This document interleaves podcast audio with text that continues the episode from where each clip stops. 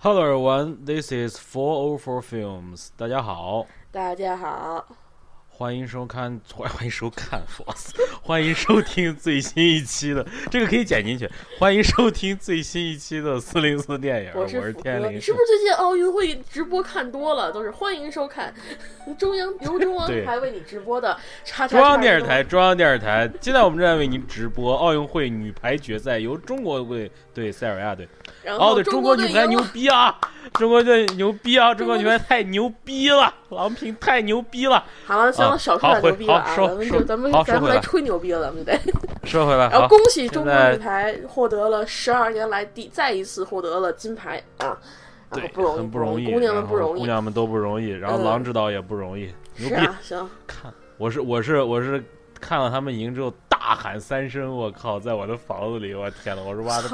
幸好我们家隔音好，不然的话，他妈来来找我。不过我估计，我估计可能不光是我一个人在喊，因为，因为确实这是一件，因为咱们中国这么多年来集体项目能拿得出手的，确实只有中国女排。而且每一次中国女排获得女足也不错，女足没拿过冠军，这个是一个比较大的遗憾。所以说，呃，每次当我们其实每一次中国女排夺冠，因为八四年那次夺冠，我我我我没出生呢，我不知道，我也不太理解。郎就是郎平真正打球牛逼的时候，我是不知道的，我只看过一些零星的录像片段。但是九六年的亚军。九两千零四年的冠军和二零一六年的冠军，这三次中国女排进决赛，都是大家完全没有想到的。尤其是这一次，咱小组赛打成那个样子，然后我他打巴西那一场，我就觉得我就觉得可以放弃了，而且是咱们还先输一局。然后没想到，我靠，真是真是他每一次都是逆袭，都是你像他对，所以我所以这种。然后对，打塞尔维亚也是，所以 这种胜利的让人感觉就感觉特别，特别给力，特别过瘾，跟那种脆胜的那种的，跟那种比如说轻松获胜是不一样的感觉。是，所以就被大家就倍感这个冠军这么有价值，所以确实是，今天早上看这些看这些新闻，包括朋友圈各种刷屏，还是很激动，确实是，确实感谢中国女排在。虽然这次中国中国整个代表团的金牌数没有前几届多，包括大家有很多很多对于各个队伍之间的质疑，但是感谢中国女排在奥运会的倒数第二天能给我们全国的观众和全国的球迷一个这么大的惊喜，非常感谢他们。是啊，我觉得不管怎么样，今年中国队最大的收获就是对于观众来讲最大的收获，除了精彩的比赛以外，还有就是。啊，带来了让我们带来这更真实的运动员吧，就不再是原来就只是战争，就是这种属于 机器，不是战争就是就是运动机器，对，对，就是说现在的运动员越来越年轻了，他接触的东西越来越丰富，所以整个人的个性比原来要强很多，对，说的话也更像人话了，也不像当年就会感谢领导、感谢国家，不是这样，所以感觉。人更完整了，这是一件，这是一个好好现象，也是非常。是。我希望未来，未来，未来能够大家能够，就是把运动员更做的更多的，不要把他们第一，不要把他们当做道德模范；第二，也不要把他们当做只是一个运动员。其实他们每个人都是一个完整的人。所以，我觉得这次其实，所以说，当他露出缺陷的时候也是正常的。当他，当他表现出可能紧张什么各方面，其实都是正常的。所以，像当年，比如说，我记得。就一直说李宁八八年没有拿冠军的时候，给他什么？当时好多全国人他收到过刀片这样的这样的 东西。我觉得，我觉得就是未来可能不会再发生，因为其实大家国民的心态也变宽松了。对，所以说其实这是一件好事。各个这是一种自信的表现。嗯，对，这是一种自信的表现。所以，但是，但是我还要说一句，就是也希望，就是其实我们我还是希望中国的成绩能够越来越好。嗯。所以说，这些没有，比如说像咱们俩昨天聊的羽毛球队，包括今年其实有几个队伍都出现了一些我个人看来不应该出现的问题，比如说像射击队的一些问题，举重队的一些问题。但是，我就说，我就我我的观点就是说，其实我们的观众应该对运动员宽容，运动员只要到场上比赛，他们尽力了，我们都应该为他们献出掌声。我觉得一个好的运动员，但是嗯，你说，一个好的运动员，他们输了的话，他们内心的自责不会比观众少。会只会比观众更多，因为对他们来讲，但是去竞技是他们最大，就是他们练习跑步等这一切最重要的一件事情，就是去竞技。如果他们输了的话，就是他们个人的荣誉是有有，就是对他们个人荣誉是不好。像零八年柳金就因为一点输给了咱们中国的女体操队，呃，女体女体操队员嘛，所以她当时哭的那叫不那个也不行。她首先不甘，但也确实是因为她自己本身就是很就很努力的操，就是努力，但是他个人输了这么就输了这么一下，所以说我觉得。嗯，作作为一个运动员来讲，输赢对他们来讲比我们这些观众更重要。我们观众就是个姿坛，说白了就是个姿坛，谈资。我希望，我希望所有运动员都能像你这样想这些问题。但是确实，这次运动奥运会也出现了一些运动员，就是觉得自己这么个水平啊，我现在就这水平，我已经感觉到很骄傲了。但是确实有这样的现象，而且是一些可能比较，我就不点名了。确实是有一些高光运动员，所以呢。呃，我我我我我我不知道这究竟是什么原因，我也我也不想对他做一个评判，但是我觉得你就别说他了，别说他了。运动员，咱们咱们咱们咱们粉丝本来就少，不要再刷粉了，谢谢。没事儿，哎呦，我这大不了再减粉嘛，怕什么呀？我不怕。呃，闭嘴闭嘴，我在乎，我在乎。所以就是说。希望大家未来就是希望运动员未来能在竞技上能有更高、能有更大的飞跃，因为这毕竟毕竟也是因为这毕竟是一个竞技项目，竞技项目最终还是要还是要比一个输赢的，所以所以大家都不要不要走一个极端，不要从。只看金牌，到啥成绩也无所谓。所以说，其实好，就说反正我觉得肯定我们在乎输赢，但是就是说输输了以后，我们就是在我们尽全力输了以后，我觉得没必要苛责。就是如果说就这个人是不尽全力，就是上面糊弄糊弄没得金牌，我们照样骂。但是如果这个人他尽了全力，他没有拿到金牌，我们还是给他掌声，因为这个这是他们自己的。突破了自己，努挑战了自己，最后得到一个新结果。就像我们之前看那些啊，就是就像我们之前看那个飞鹰艾迪那样，他虽然得了最后一名，但他还是很开心。这就是这这，大家还是很喜欢他，这就是说明输了我们不我们不丢脸，重点是挑战自己。你有没有在挑战自己？行了，咱们说太多奥运会的事情了，七分钟都浪费给奥奥奥运会了。那个这不叫浪费，这是这什么叫浪费？这是应该说的事儿。马上都结束了，咱们一次都没有聊过。嗯，行，好好好。但是我们非常行，非常高兴，中中国的奥运健儿终于虽然说只金牌数不多，但是每一颗都是带着含金量，不像某些国家啊。嗯，那个好了。老说咱们说裁判的问题，但是其实确实这次裁判也出了很多问题。哎，不说了，不说了，不说了。说了，咱们说完了，咱们就不说电影了，就聊一期奥运会吧。我跟你讲，我跟你讲，你要聊奥运会，我跟你聊三期都可以。我跟你说，根本根本不根根根本根本都不用底稿。行，好，咱们那个咱们这个闲聊就聊到这里，然后咱们开始今天的正题。然后我们今天大概准备就是今天的这个板块，我们准备讲一下近期上映的一些呃动画片儿。嗯，就是国内外的一些动画片儿。对，国内、国外、国内和北美市场上映的一些动画片儿，然后呢，最近从四月份开始，从四五月份开始，应该在在在在大荧幕上上映的也确实有不少部，呃，比较比较有名动画片儿，所以我们准备一一的给大家来，呃，有些是我看了的，然后有些是福哥看，我们准备大大致跟大家来做表达一下我们的看法，然后好，咱们准备第一步说什么呢？哦，其实说。不是，除了动画片儿，动画片儿有些是成年，有些是未成年。但是我们还会再说三部那个儿童片儿，就在美国的，就是就是一个是《吹梦巨人》，斯皮尔伯格导的《吹梦巨人》，一个是《彼得的龙》，还有一个是 凯文史史史翠西木下总统演的《九命猫》。嗯，然后但是咱们先从哪部动画片开始呢？咱们从急眼的家巧开始吧。急眼家那是最早的一部了，现在已经出源了，那就已经是在线上可以观看了。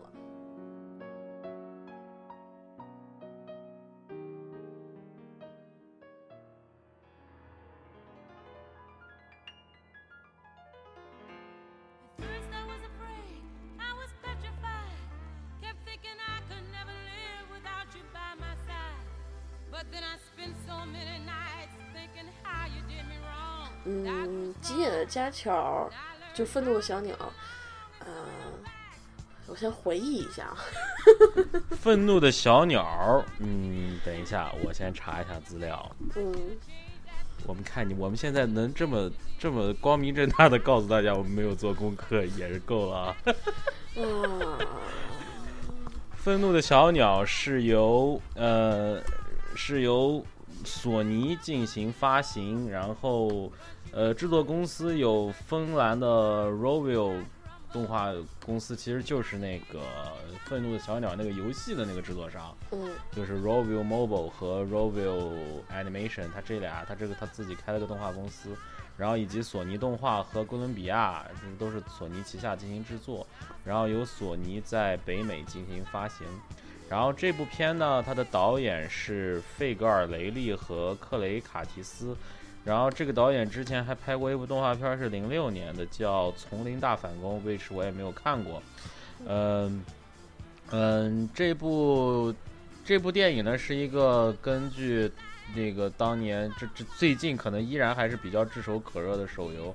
愤怒的小鸟》来 Angry Birds 来改编的一部动画片儿。它主要讲了一群不会飞的小鸟，然后它在一个热带的小岛上，然后主人公那个易怒的小鸟就是大红，然后它的它如何在这样的一个小岛上，慢慢的被其他的鸟通过一系列的事件。最后能被这个岛上的其他鸟真正的接纳，我觉得大概就是这么一个剧情。而且哦，对，这个这个这个这个那个大红的这个配音是那个杰森苏苏戴奇斯，在其就是那个 Race 里面那个教练，对，还是母亲节里面那个嗯单身父亲。哎，对对对，也是那个男的，对，所以我就认识他这一个，然后 就说一下，行，大致的这个片儿，这个片儿最后在国内的票房是五点一四亿元，放在今天的今这个今年的国内市场，算还是一个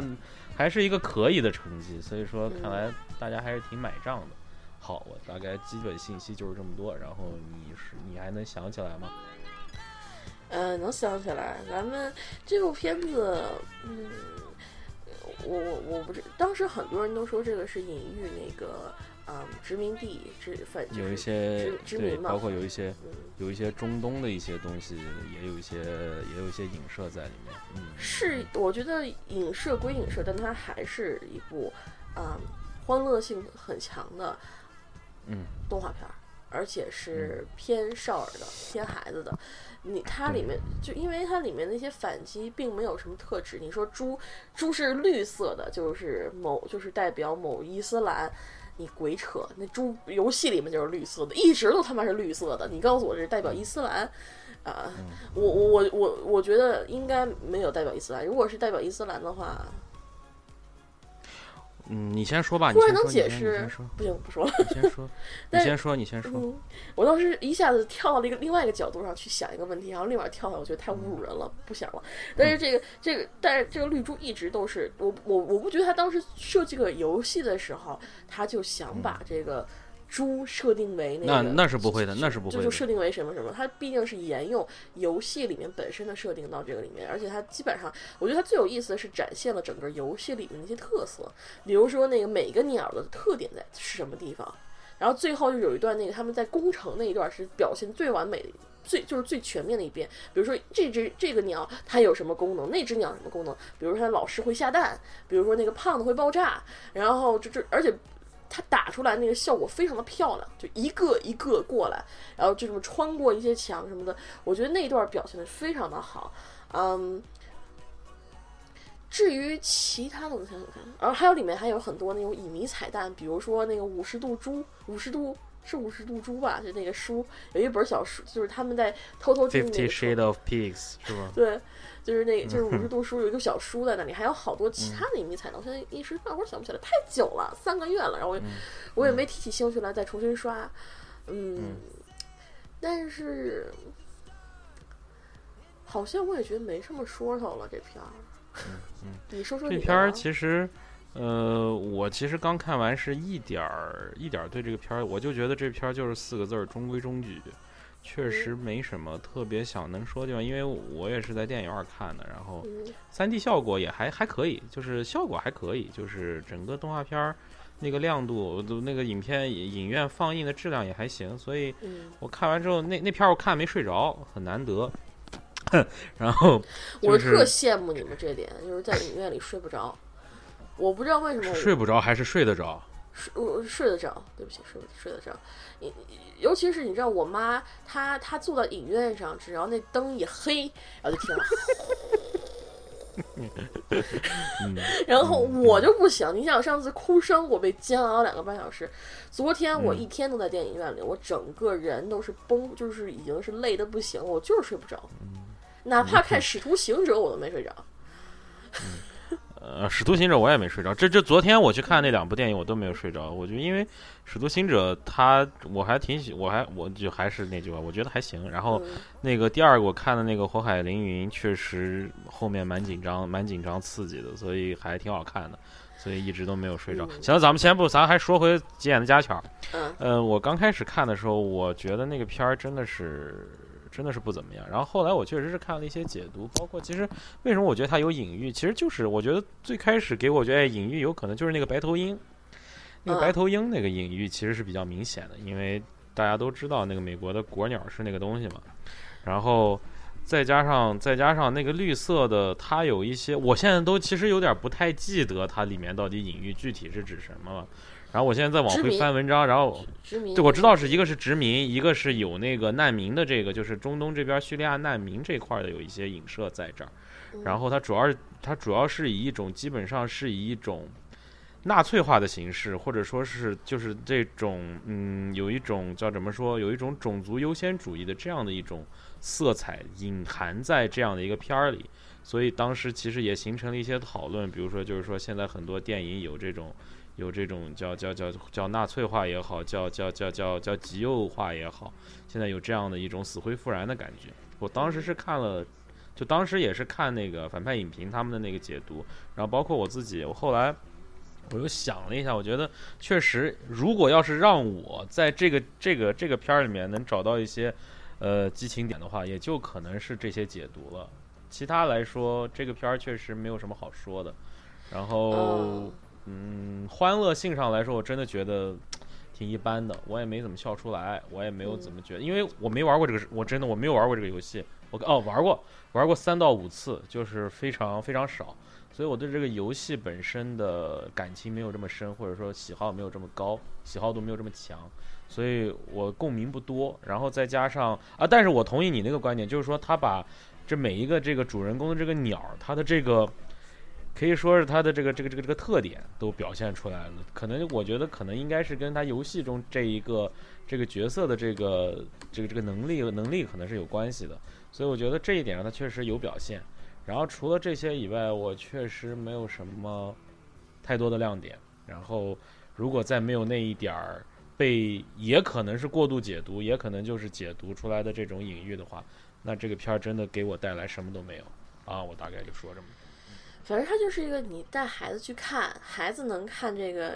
能看那个，就是那些屎尿屁，比如说那个鸟儿尿尿尿到那个 那个池子里面那段儿。嗯，然后那个那个那个哎，那个鸟儿那个小黄，就那个恰克，呃，这那个这个是最好玩的，咱不是在那拿那个 石头在那磨舌头。他那个他是那个 Josh。加德他是饰演的吗？他好像乔什盖德，对对对，是这哥们儿，这哥们儿，这哥们儿，这哥们儿还演了《像素大战》哦，他还配过那个配过《冰雪哎，《冰雪奇缘》嗯，他配的是配的是雪宝。哦哦，就是那个啊，那配的是那个雪人儿，雪人儿，小雪人儿，嗯嗯嗯嗯。嗯。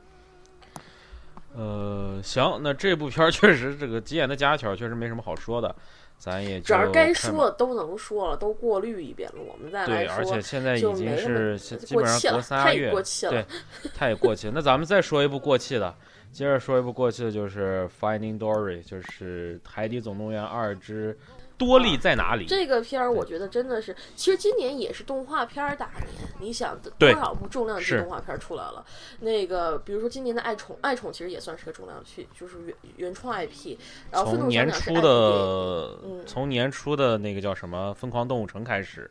然后就其实今年是一个动画片大年。然后呃，因为《海底总动员》当年非常成功嘛，所以它的嗯第二部其实也是备受关注。嗯，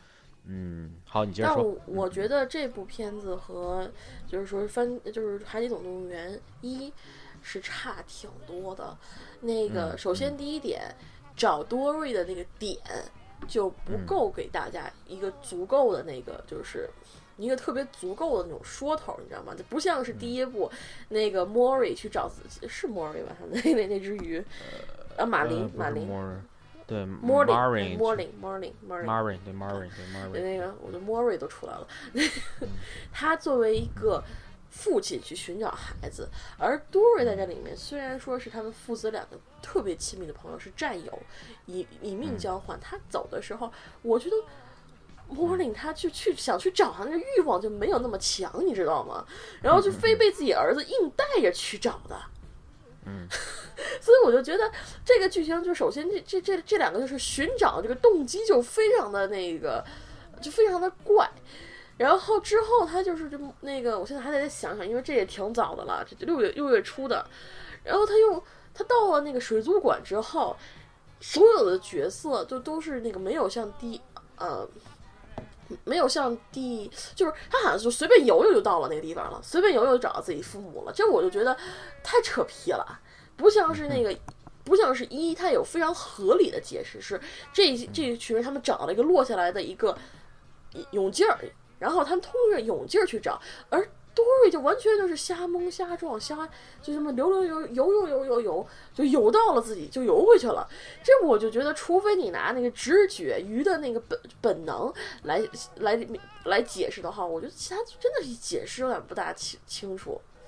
还有就是最后，虽然最虽然它里面有很多泪点，比如说他最后那个父母他们摆那个摆那个贝壳迎接多瑞回来，那里我真哭了。嗯，那是那是一个蛮煽情的那个地方。对，蛮煽情那一点，但是我还是觉得这个有点太扯皮了。哪哪有说就是说，就就跟他们之前就是他一下就跑回自己童年所住的地方，一下就找到自己父母，这种转变实在是太快，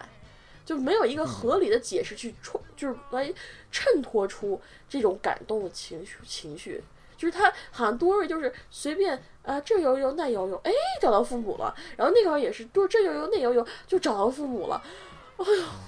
这这是这海洋那么大，你怎么可能那么随便游游游就到了呢？但是我还是得说，皮克斯还是皮克斯，它在动画特就是那种动画的流畅度、渲染，就包括你看那个章鱼的那个皮肤，那个就是肌那个肌肤那个纹理，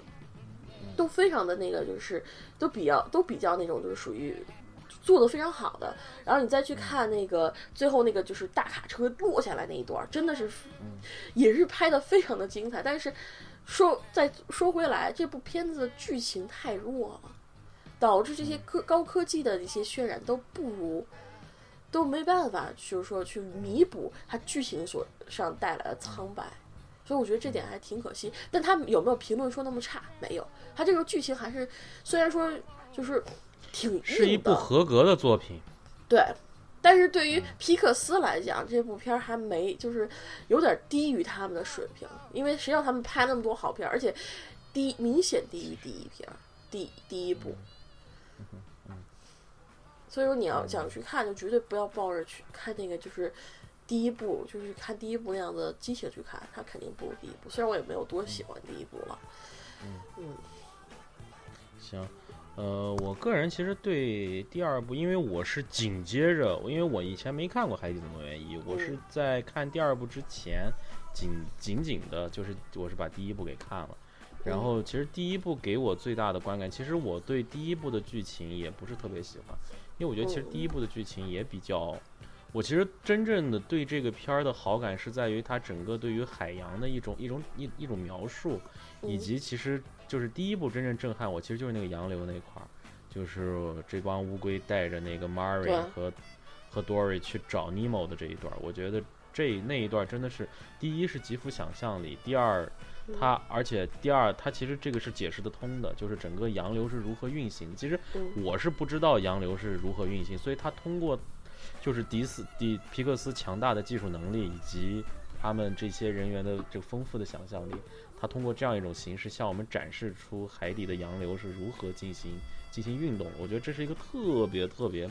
特别特别好的一个一个一个一个点。然后就那个点当时很打动我，很很很很很，有一种可能是把我震到，而且我还不是在电影院看，我就是在家里面看电视，所以我觉得从那个那个那个上面来说，我是很，所以说从第一部上来讲。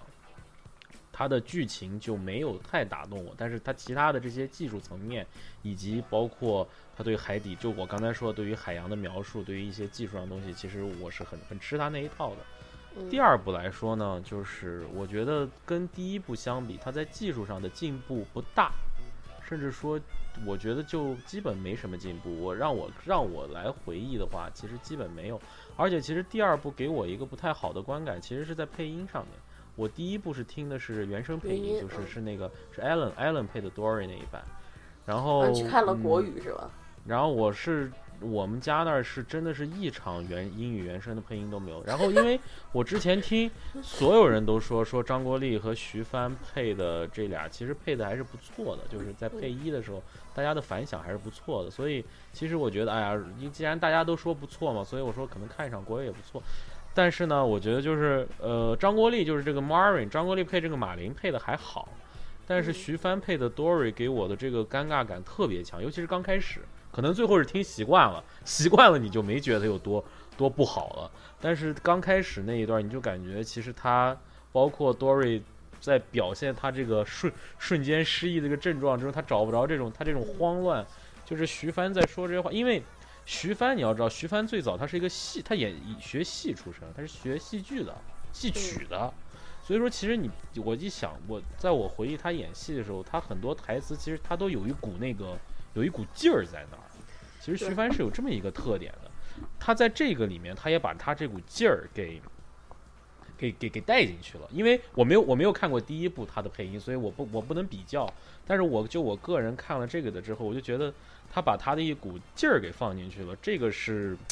我感觉不太不太好的一个不太好的一个东西。然后其次就是，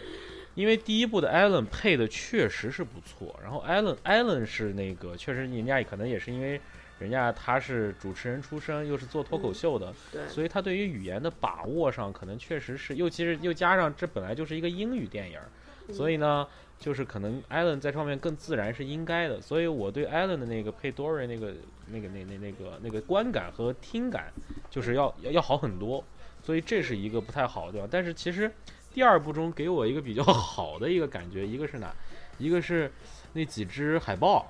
啊，那个。就是那个牛局长，牛局长配的那个大大海报，你你还没听到？他其实牛局长在里面配了那个特别胖那海报，然后用的是那种伦敦那种是那个街头口音，是那个是那个埃尔巴什么一一一什么土啊啊那个那个。哦，那个，我觉得艾尔巴最近跟那个迪士尼合作好多。艾尔巴，对，就是。然后那个那个什么，那个那个叫什么什么森林奇幻森林也是他吗？奇幻森林他配老虎，然后对对对，就是那个牛牛局长，然后配牛局长，牛局长还配了那个，然后在星际迷航里面他又演了大反派。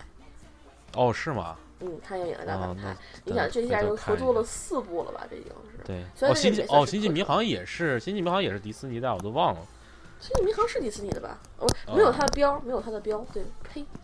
嗯，我错了，我错了。星际迷航好像不是星星际迷航，不是，不是，不是。星行行，咱先不说这事儿，不说这。但是今天它片儿多就是了。嗯，但是所以所以，因为我对第一部的剧情没有那么大的好感，所以第二部的剧情上，我觉得其实它很多方面其实跟第一部是一个，我。我不能说是模仿，但是反正我觉得没有太大区别。它还是其实就是一个寻找的过程。它只是把它尼莫这个寻找是一个，是一个父亲在寻找儿子的这种生活价值，以及在寻找自己的生活价值这样的一个过程。而 Dory 这个寻找呢，其实就是其实就是一个简，其实其实就是一个说说好听点叫寻根。说不好听点儿，就是其实就是就就是找失散多，也不是不好听，就是说的白一点，就是其实就是在寻找自己失散多年的父母。然后他经历了这么多的这个曲折，然后包括你说的那个，其实就是有些点都太巧了，真的就是太巧了。他那个巧，真是就是就是丧失了咱们说的这个合理性。但是其实我一想，这片儿你说你说它就是一个动画片儿，然后它确实它的主要的面向观众还是。还是要低龄化一些，还是要低龄化一些。所以说，其实他这些东西不解释清楚，对于我们来说可能有一点问题，但是对于这小孩来说，小孩我觉得还是很吃这一套的，因为很其实，在豆瓣和在其他，其实他的评分也不算太低，也不算低。所以，首先它是一个合格水准之上的作品。第二呢，它基本上还是皮克斯的一个平均水平的作品啊，平均平均平呃不能说平均水平，就是说皮克斯的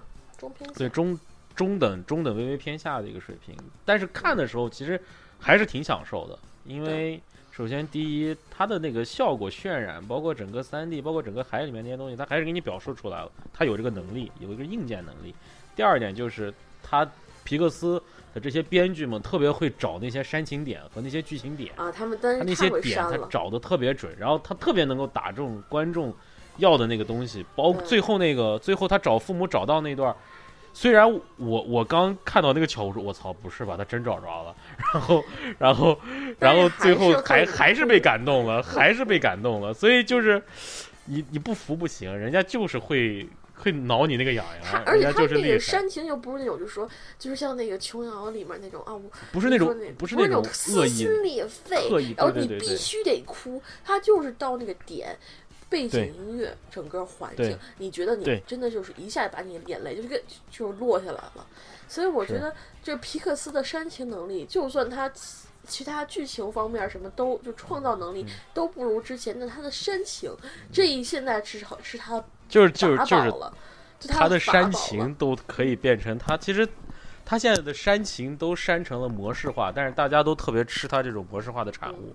所以就这个你不服不行，确实是很厉害。然后其他的我还想我想想还说什么？哎，今年皮克斯还有其他的作品吗？没了。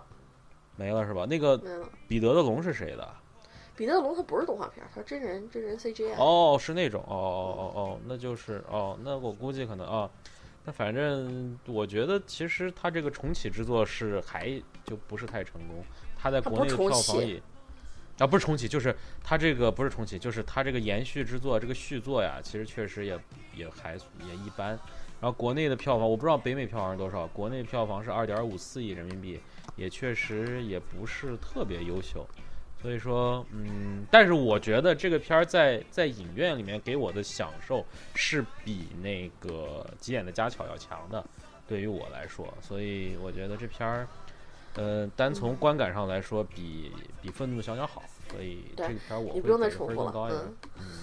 嗯，我再说两点，我刚才忘说了，就是还有一点就是它。延成了第一步的双线流程嘛，就是说一部一帮人去找，一帮人就是在那儿想办法，就是不管是自救也好，还是就是在在还是在寻找自我也好，反正就是就是还是延续这两线。但是你看二，明显是多瑞线压过莫那个莫林线，明显的太明显了。然后之前那种就是他没有那种就是互相应和那种紧张感没有。然后最就就那一段。就就那，我就觉得那个，嗯，但就就觉得这这是安排的不合理嘛。然后之后还有就是说关于残疾儿童的，因为你想，Dory 其实他是算是这这其实两部片都有残疾儿童。你像首先是第一部的那个莫就呸，那个 Funny Nemo Nemo Nemo，哎，我今天早上我我估计我还没睡醒呢。Nemo Nemo 他是那那个嗯。尼莫他其实也有残疾，他一条那个一个那个，呃，那那个旗吧，那个叫它，那叫旗，一个旗是划划烂的，所以说他其实就是说游泳的时候是需要一那个是是比较难控制的，而那个 Dory 呢，他其实是就是 short term memory loss，就是他。短就是短短期记忆他是记不住的，所以这两人都是在某种程度上是属于一种残疾儿童。但是这部片子里，他更多的是表现出父母如何教导自己的孩子，哪怕他有一些缺陷，那么这些缺陷能不能成为这个孩子的那个优，就是他的一个特点？嗯，能不能发展他们成成为一个特点，然后用用这种特点来教他，然后呢，让他去过上一个正常的人生或者更好的人生？或者余生，那个他第一部里面就是莫林属于一种极度保护的父亲，就什么都不让他儿子做，什么都不让他做，结果导致自己儿子哗跑到了悉悉尼去了，然后在悉尼还被那个，然后在悉尼，然后那个，但是在悉尼的时候，他们为了逃出，呃，为了逃出那个牙医。因就只是因为那个啊小尼莫的那个一一只一只鳍偏小，所以它能就是那个能进入到那个管道里面，嗯，所以它的残疾的那个时候就变成了个优点，对它可以进去跑出来。然后那，但是再看那个，咱们再看 Dory 这一集，它是 Dory，它是记不住东西，但是它是一个特别愉快的鱼，所以就跟他旁边跟他混的人都特别开心。Dory 的优势不在于他短时记是短时失忆，Dory 的优势在于他，Dory 的优势在于他一直都特别乐观，特别勇往直前，干啥说上就上，是这但种劲儿。是我觉得他也有可能是因为他记不住东西，他不用记住太多痛苦的东西，嗯他只要记住好的东西就行了。嗯就是或者就记不住什么任何东西，他只要一直一重启，恢复到自己开心的状态就行了。任何难过的事情，过三分钟他全部就恢复过来了。比如说，你看他那个，比如他有个朋友，那个白鲸嘛，就就就说嘛，说嗯啊，你是我的那个朋友，这这那段也挺好玩，他们那个团身那段，Do you yeah？哎呦，那段还挺好玩的。对对对，然后他们俩就是说，然后说哦，你就是那个我的那个我那个好友多利，然后说我当年就是说当年我可喜欢跟你聊天了，我每次都是告诉你一件事情，三分钟以后你就全都忘了，然后我还再给你讲一遍，然后我觉得挺挺损的。哎哎，白鲸是视力不好吗？白鲸那是白鲸吗？那是白鲸。好，我不知道，好像就他是特别是视力不好，因为它里面哦说，我以为那个我以为是白鲸嗯都视力不好呢。哦哦，那行，先接着说。对他在里面那个就是说我我现在记不得了，但是那个但是他在里面就是说，这里面很大多数的那个海洋动物其实都是受过一定伤，就是一定就是一定问题的，所以送到这儿来那个疗养。对海洋生物研究所嘛，那不是黄健嗯哦，对，国内是黄健翔。大家好，我是黄健翔，欢迎大家。我当时都惊了，我操！你敢好像是那个呃那个我们这边配音是西格尼韦弗配的，是是谁啊？就是那个异形的女主，哦哦哦哦，好像是她。我记得，反正我之前是个女的，然后这边直接就因为，呃，这个这一次这个《海底总动员二》的本土就是中国本土化做的蛮好的，它那个嗯动画上的所有的英文字幕都变成了中文，就是在中国版的动画片里面，所以其实嗯它的这个它的这个本土化做的还还不错，所以它包括黄健翔那个，我当时提我说我操，然后他就但直接是就就是少了一点那个，就少了一点儿层次感吧。不知道，因为现在说到西格尼韦弗，就想起他的异形嘛，所以他去配 这种这种那个就是机械生的人去读那个读稿，就有一种那个就是说要要要搞一些什么那个异形啊什么的出来，可能是我个人的感觉吧。那个，但是就觉得就是有点总总觉得含着点什么东西，但我就没摸透。嗯然后我也不想摸了。然后那个，再说回到残疾儿童嘛，然后他这里面就是说，他父母就非常用心的去教这个孩子，慢慢这个孩子也能独当一面了。哪怕他存在一些问缺陷，跟普通孩子存在一些缺陷，但他还是个优秀的孩子，讨人喜欢，然后能能自自食其力，这就很不错了。我觉得这就非常好了。然后那个。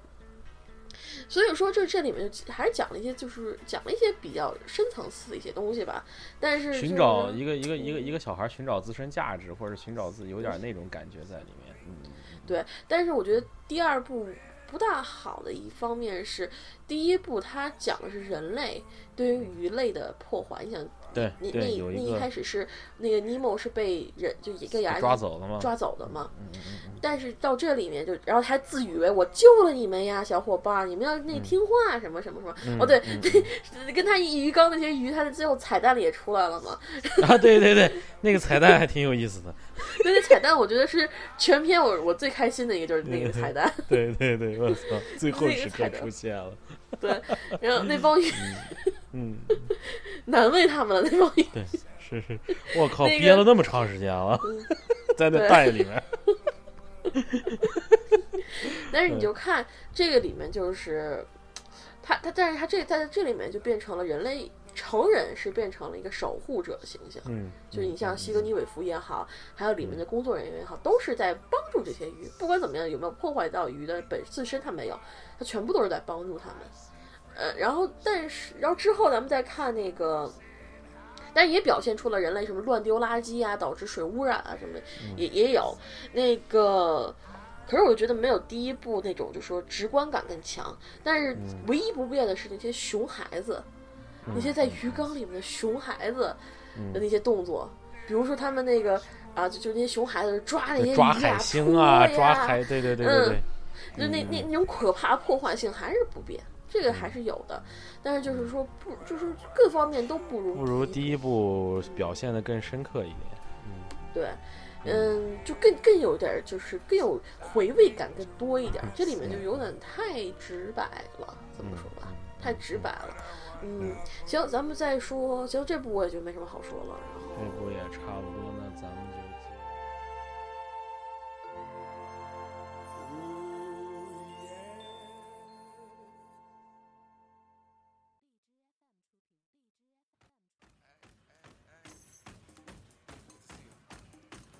既然咱们都说到系列电影了，咱们再说《冰河》吧。我我就说一下《冰河》好了，《冰河》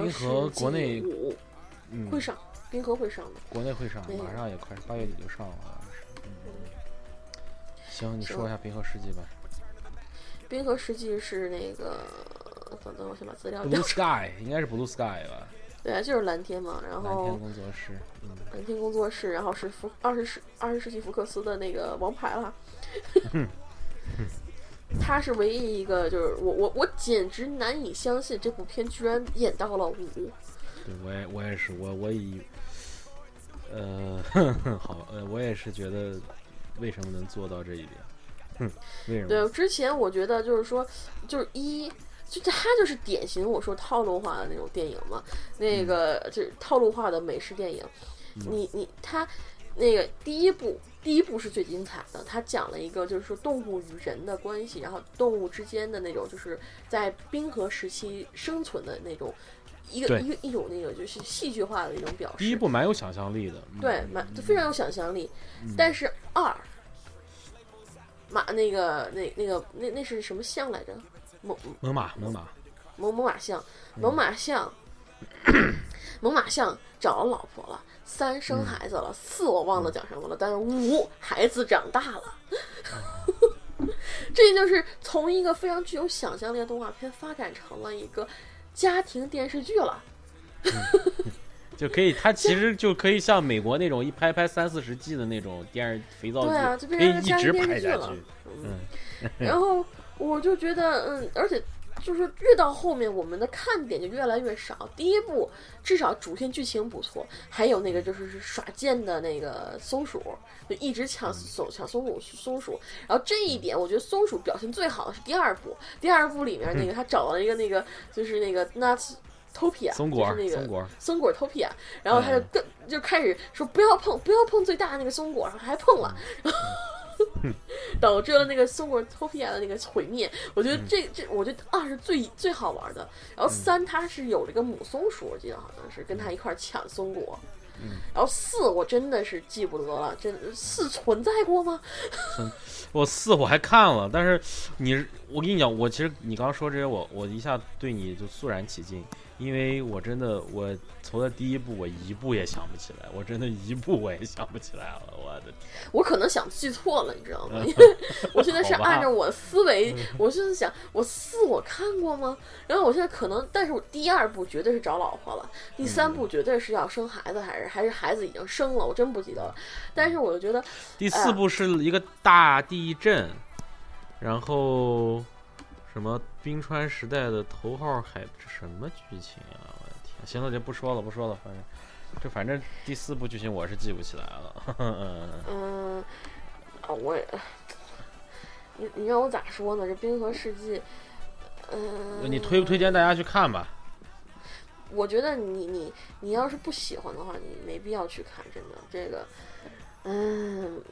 但是其实我前四部还都看了，我是说我是有这个强迫症，完这种系列电影一开坑我就收不住。然后，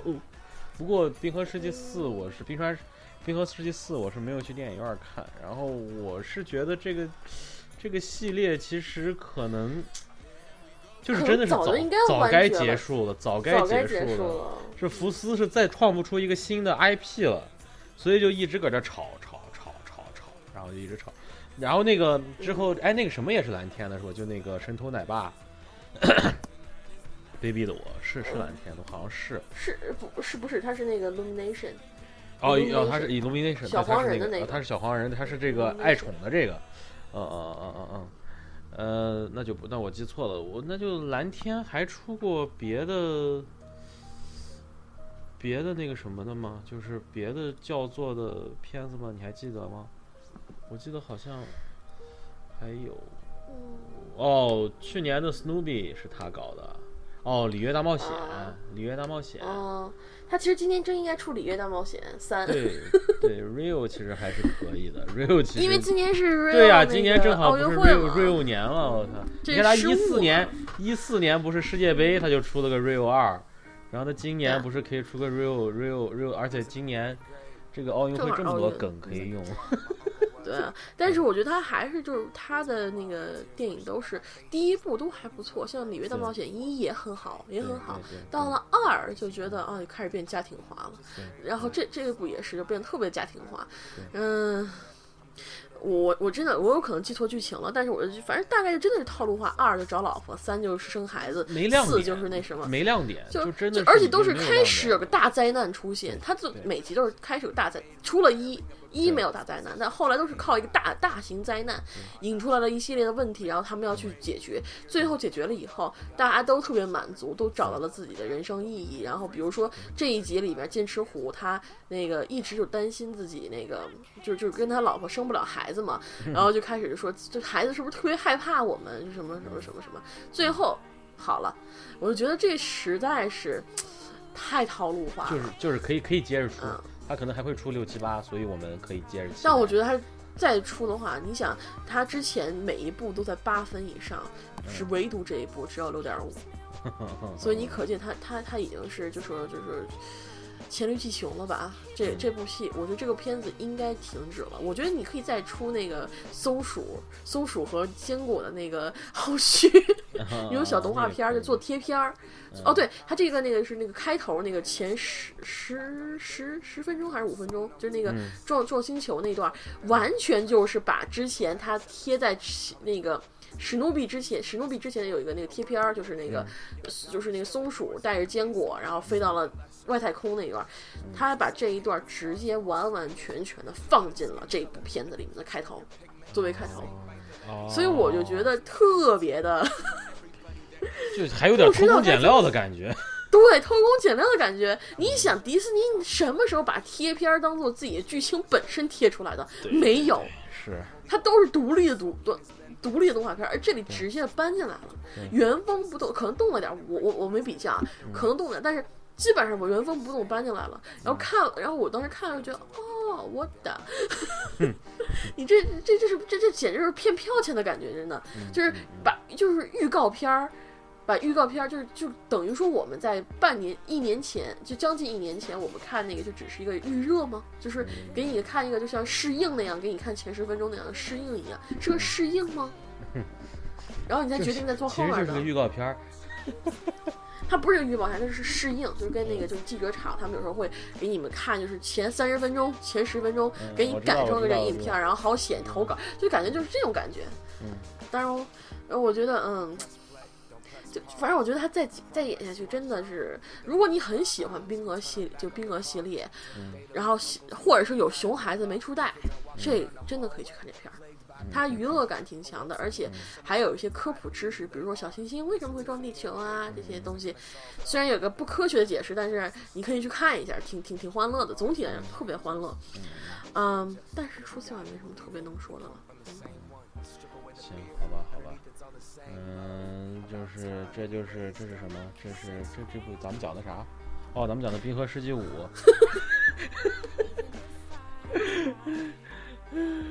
行，既然咱们说到了那个 Illumination，咱们就讲爱宠吧。行，讲到爱爱宠大机密，嗯嗯嗯，对，爱宠大机密，这是我今年最喜欢的一部片儿，没有之一。我知道你可能不大喜欢，我看你跟那葵葵说聊天的时候说这片子你不是特别喜欢。我觉得这个片子适有个适合人群，它有个适合人群，它适合就是给养过宠物，就特别喜欢养宠物，喜欢这这这不是我也我也养过宠物，你这不能把我划出去，不是你接着说。再见，你已经被我们那个，你已经被我们踢出那个，你个叛徒，这跟这跟那没我我我我跟你讲，我还真是，我觉得它的结尾特别好。就是一层一层的往上走，主人回来，然后跟宠物一点点团聚，然后用不同的方式，一家一家宠物跟主人又团聚。我那个我特喜欢那段，我特喜欢。好，你接着来。对，但是这个片子就觉得，嗯，我我开始看的时候特别喜欢，然后为此我还特地去多伦多刷了 IMAX。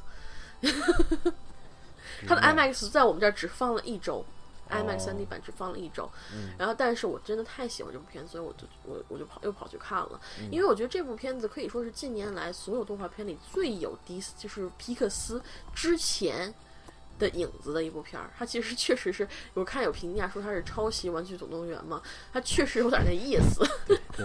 对人人类一走就不是人类的世界，然后各自就开始玩起来了，就那种感觉。对，是。但是它其实这里面它没有完全像就是动物就是那个《玩具总动员》那样子，它是人类一走就人类一来，他们就完全不是一个样子。它其实是人类社会和那个宠物世界是有有沟通的。你可以看到那个呃那，因为它毕竟不是死物嘛，它。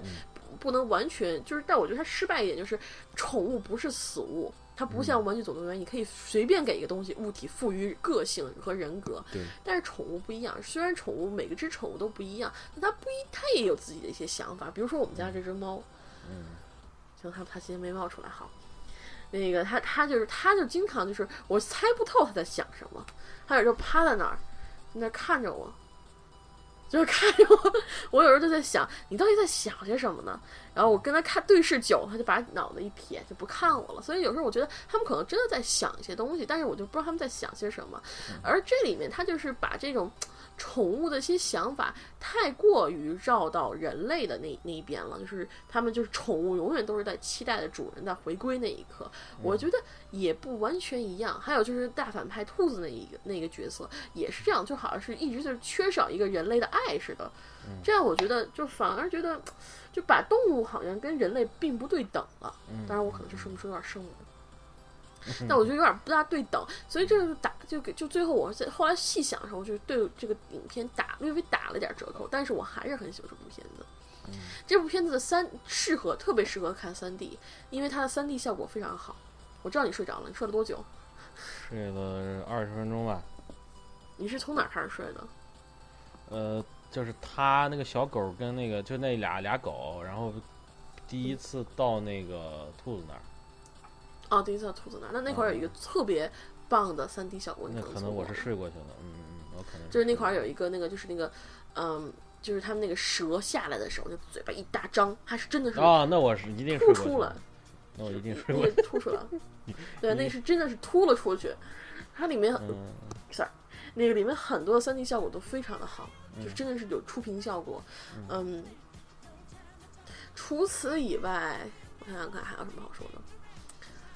嗯，最后那点确实是特别感动，而且我觉得，嗯，但是他好像对我觉得就是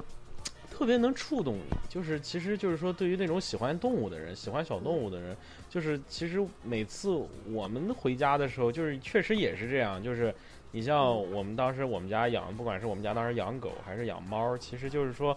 你只要一回来，不管是它都开始往你那儿窜，但猫也是，因为我当时养的猫确实它很很粘人。所以，所以他就是那种一回来，他就会跑到你面前，然后蹭蹭你，然后可能也就蹭蹭你，然后看你回来，然后自己又跑掉了。但就那种感觉，你就感觉特别好。然后这个片儿最后那个，他通过一个算是也算是一个长镜头的形式吧，通过不同房子，然后他他而且每一只宠物跟每一个主人的互动方式都不一样，所以你就让你感觉特别有生活。就是就是这些写这个剧本去设计这段的，他一定是。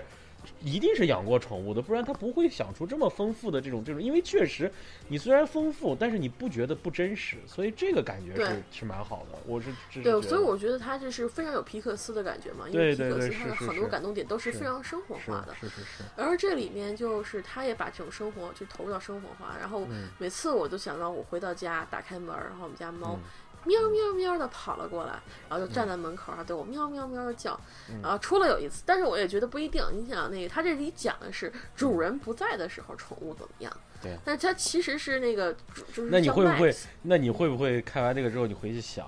妈我不在家，你干啥呢？没有，我我之前就想过，有一天我是那个肚子疼不舒服，然后下就是请假下班回家，然后打开门走进来，然后我看到阿喵从里屋瞬间跑了出来，惊恐的看着我。回来偏早了，你怎么这么早就回来？然后开始那种特别惊恐的那种这样叫，然后想 我到底怎么了？嗯。我我回来了，怎么了？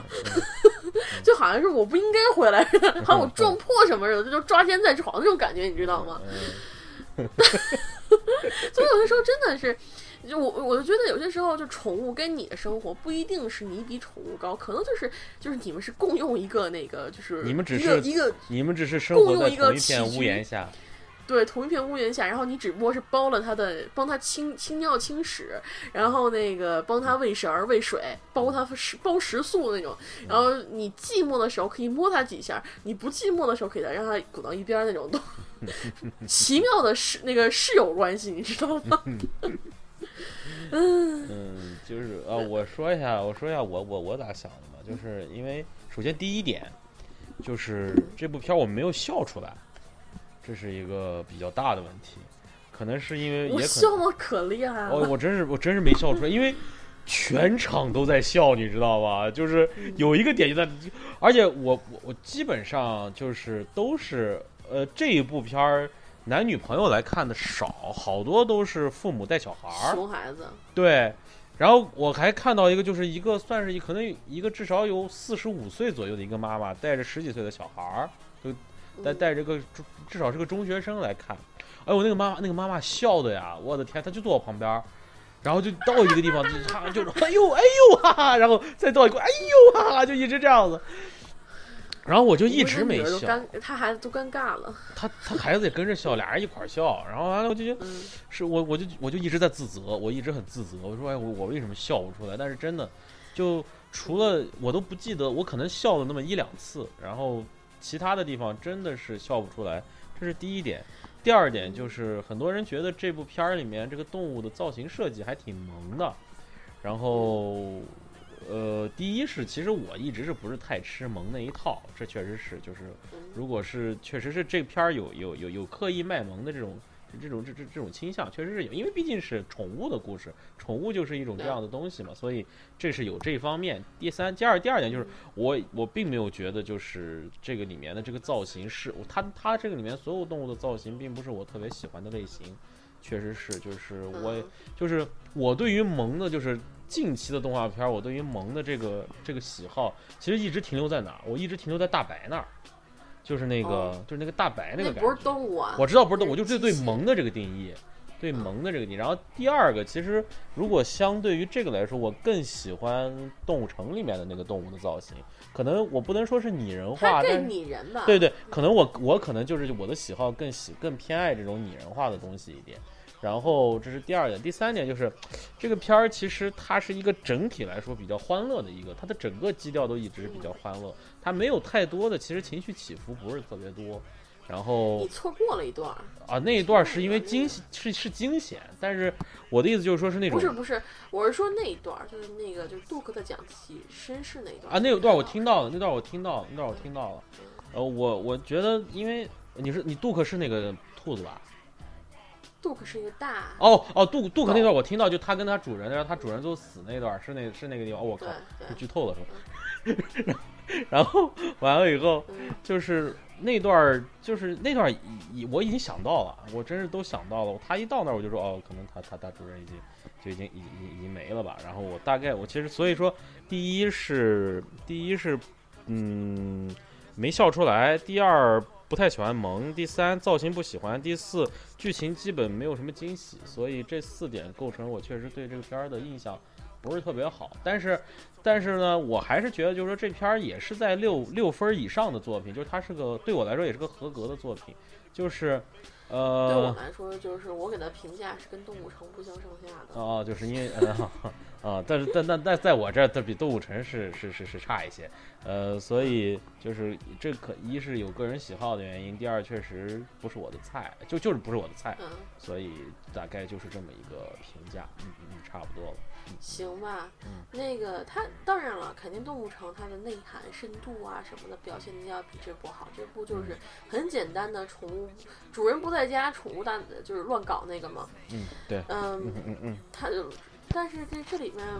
怎么说？我非常喜欢 Max 这个角色的设定，就他是个开始特别就是特别黏主人，然后为了主人就开始那种特别表的那种状态，就是特别嗯表，就站到那上面夸夸夸夸捣乱。嗯，第一段我觉得是是对这个人物这个这个角色性格我是很难见到的，我觉得挺逗的这个角色。嗯，然后但是这之后他又回归了正常，就变成了那种就是正常动画片里面该有的那种勇敢的角主角角那个角色那个那种那种状态。嗯但是我后来，但是他关于他和那个就是那个那个就是那那只狗就是白毛毛的那个狗叫什么来着？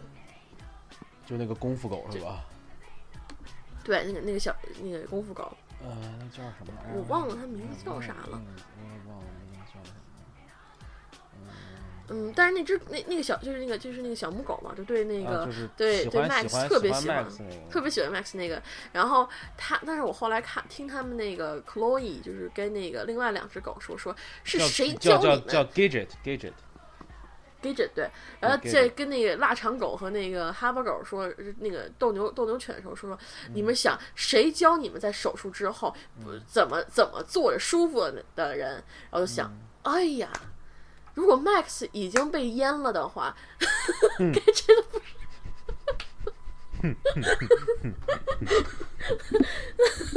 好那吧？Gidget 怎么办呢？嗯，虽然也不可能没什么办法，但是我当时就看了，就瞬间就说他们只能是纯洁的友谊关系了，再进一步不可能了。嗯嗯嗯。哦，这片儿这片儿的配音 Max 是路易 C K，就是那个，你知道是谁吗？嗯，是那个那个老白演那个叫什么？就那个老白演那个作那个那个剧作家，那个叫什么？那个片儿叫？啊，Trumbull，哦，Trumbull Trumbull 里面就是最后病死特朗普病病死的那个人，就他不是就是那个哦就是那个癌症那个。那个作家病啊，对，哦，他呀，是他。啊、是他来配的 Max。然后这片儿的小白，小白我听出来，就兔子我听出来了，就是 Kevin Hart，我一听就听出来了。我一听就听，我觉得妈这这这这这这傻逼又出来了，我就一听就听出来。这傻逼今年还有一电影呢，这这傻逼今年有一个他的脱口秀大电影，哦，是吗？是是是准备上映吗？应该会上映，但我不知道哦是。是然后他这里面 Duke 是那个卡 Duke 的配音是是那个就是那个呃《摩登家庭》里面演演演那个什么的那个，就是《摩登家》里面演那个同性恋的那个胖胖的那个男的。哦，这里面这卡斯还可以，然后对对，也是嗯国配我没听，国配是何炅、陈佩斯，然后还有其他人。嗯，不过没嗯，我我就特别想听陈佩斯配的兔子，真的特别啊想听他配的兔子。陈佩斯的配音，上次我看还是《花木兰》里面那个龙，哦，他之后也配过什么爷爷的葫芦啊什么的。我是但是他我还是是记得《宝嗯莲灯》里面那个，我什么我不打你个什么，你就不知道花儿为什么这样空红，我就记得那段，我觉得真是，嗯嗯嗯，还是他是童年记忆了，真的是童年记忆。小时候看那个《花木兰》里配那个龙也特别逗。嗯、所以说就是说那个我一般都是偏那个就是偏爱英语版，但是嗯《花木兰》里面就因为他的配音抵消了那个成龙的配音，我还是挺喜欢中国配的。哦，那成龙配音还是不行，嗯，不是成龙他配的男主角，我每次看到他的那个雄厚的声音配男主角，我就觉得，好吧，然后就就瞬间就是本来你知道原原配里面那个是是那个谁来着？就演就是也是个华裔男明星嘛，他那个是个是个同性恋，但他挺帅的，所以我就觉得声音他的声音又特别清澈清澈，所以他配那个角色的时候就觉得啊，这真的是好好帅气，好那什么，好威武。但是，一切到成龙，你一想，你一脑补他他的脸，你瞬间就不想看这个角色，就就就觉得怎么谈恋爱都都觉得不舒服，你知道吗？嗯，对，是是。嗯。不过，所以我就不不管怎么说，我觉得这部片儿其实我觉得是一部挺适合一家人在一起然后看的一部一部嗯一部一一挺轻松的挺轻松，然后嗯。挺欢乐的，然后呃大多数人都能笑出来，然后可以戳中绝大多数人的笑点，所以我觉得呃如果还没有去看的朋友，其实可以可以去看一看，我觉得还还可以，我觉得值得就是去去去电影院笑一场，我觉得也不错。然后看一些动物，尤其是现在喜欢宠物的人这么多，是吧？嗯其实还是能够产生共鸣的，确实还是刚才说的，就最后那个结尾让我们都产生了很多的共鸣。我觉得，单从这一点上来说，这个片儿还是有打到人的地方。嗯嗯嗯，对对，嗯，行，那你还有你还有什么要补充的吗？嗯没什么了。那行那咱们这部片儿就到这儿，然后下一步你要不要说一说《魔弦传说》九保的九保与二弦琴，琴？九保和与二弦琴，个估计可能其不会在国实我觉得内上映了，嗯没准儿，没准儿。是吗？盒子怪，它是由莱卡公司制作的嘛，嗯然后由 Focus，我们这边是 Focus 啊、聚焦发行，聚焦，嗯嗯对聚焦发行，然后。它它其实跟聚焦经常有那个联系啊，嗯比如说他们之前拍的那些那几部片都是 Focus 发行的，嗯。这部这徕卡工作室是在业应该是非常有名制作专门制作那种定格动画的嗯。那么一个工作室，嗯。他们的定格动画有过，就我说一下名字，如果要是看过都都非常都都非常有名，一个是那个鬼妈妈 Caroline 嗯嗯 Coraline Coraline，卡然后一个是那个一个是那个就是通灵男孩 Norman Paranormal，、呃嗯僵尸新娘僵尸新娘是他们制作的，但他们那个导演不是是蒂姆伯顿姆波顿对，啊，还对蒂姆还有一伯顿，个。叫然后盒那个子怪，你看过吗？对盒子怪嗯 Box Troll 嗯是去去年去年上映的，一四年一四年，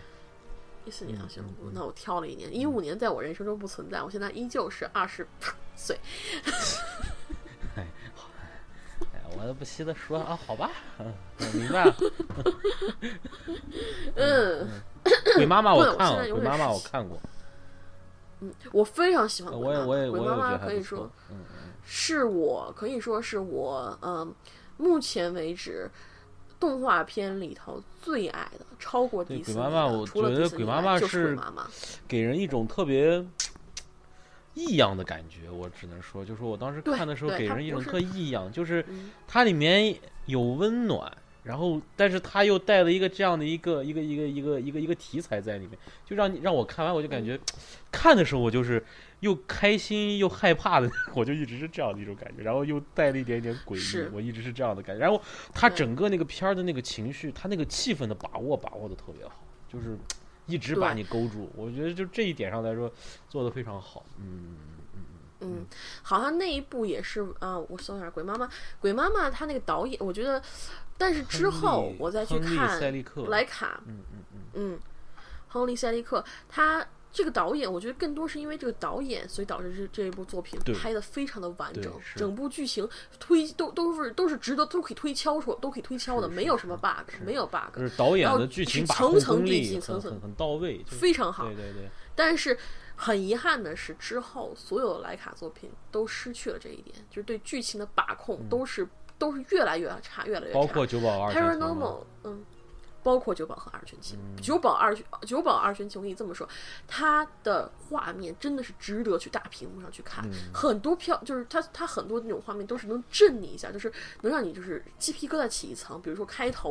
那个他的预告片里就有，他的那个预告片里，我就已经鸡皮疙瘩起一层，是这样的。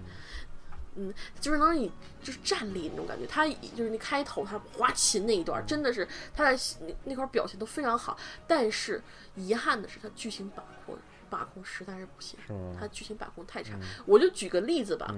那个。呃，九九保和二九保和二学期讲的什么故事？讲着一个母母亲带着他的孩他们家那个他们是武士家嘛，他们他们的他父亲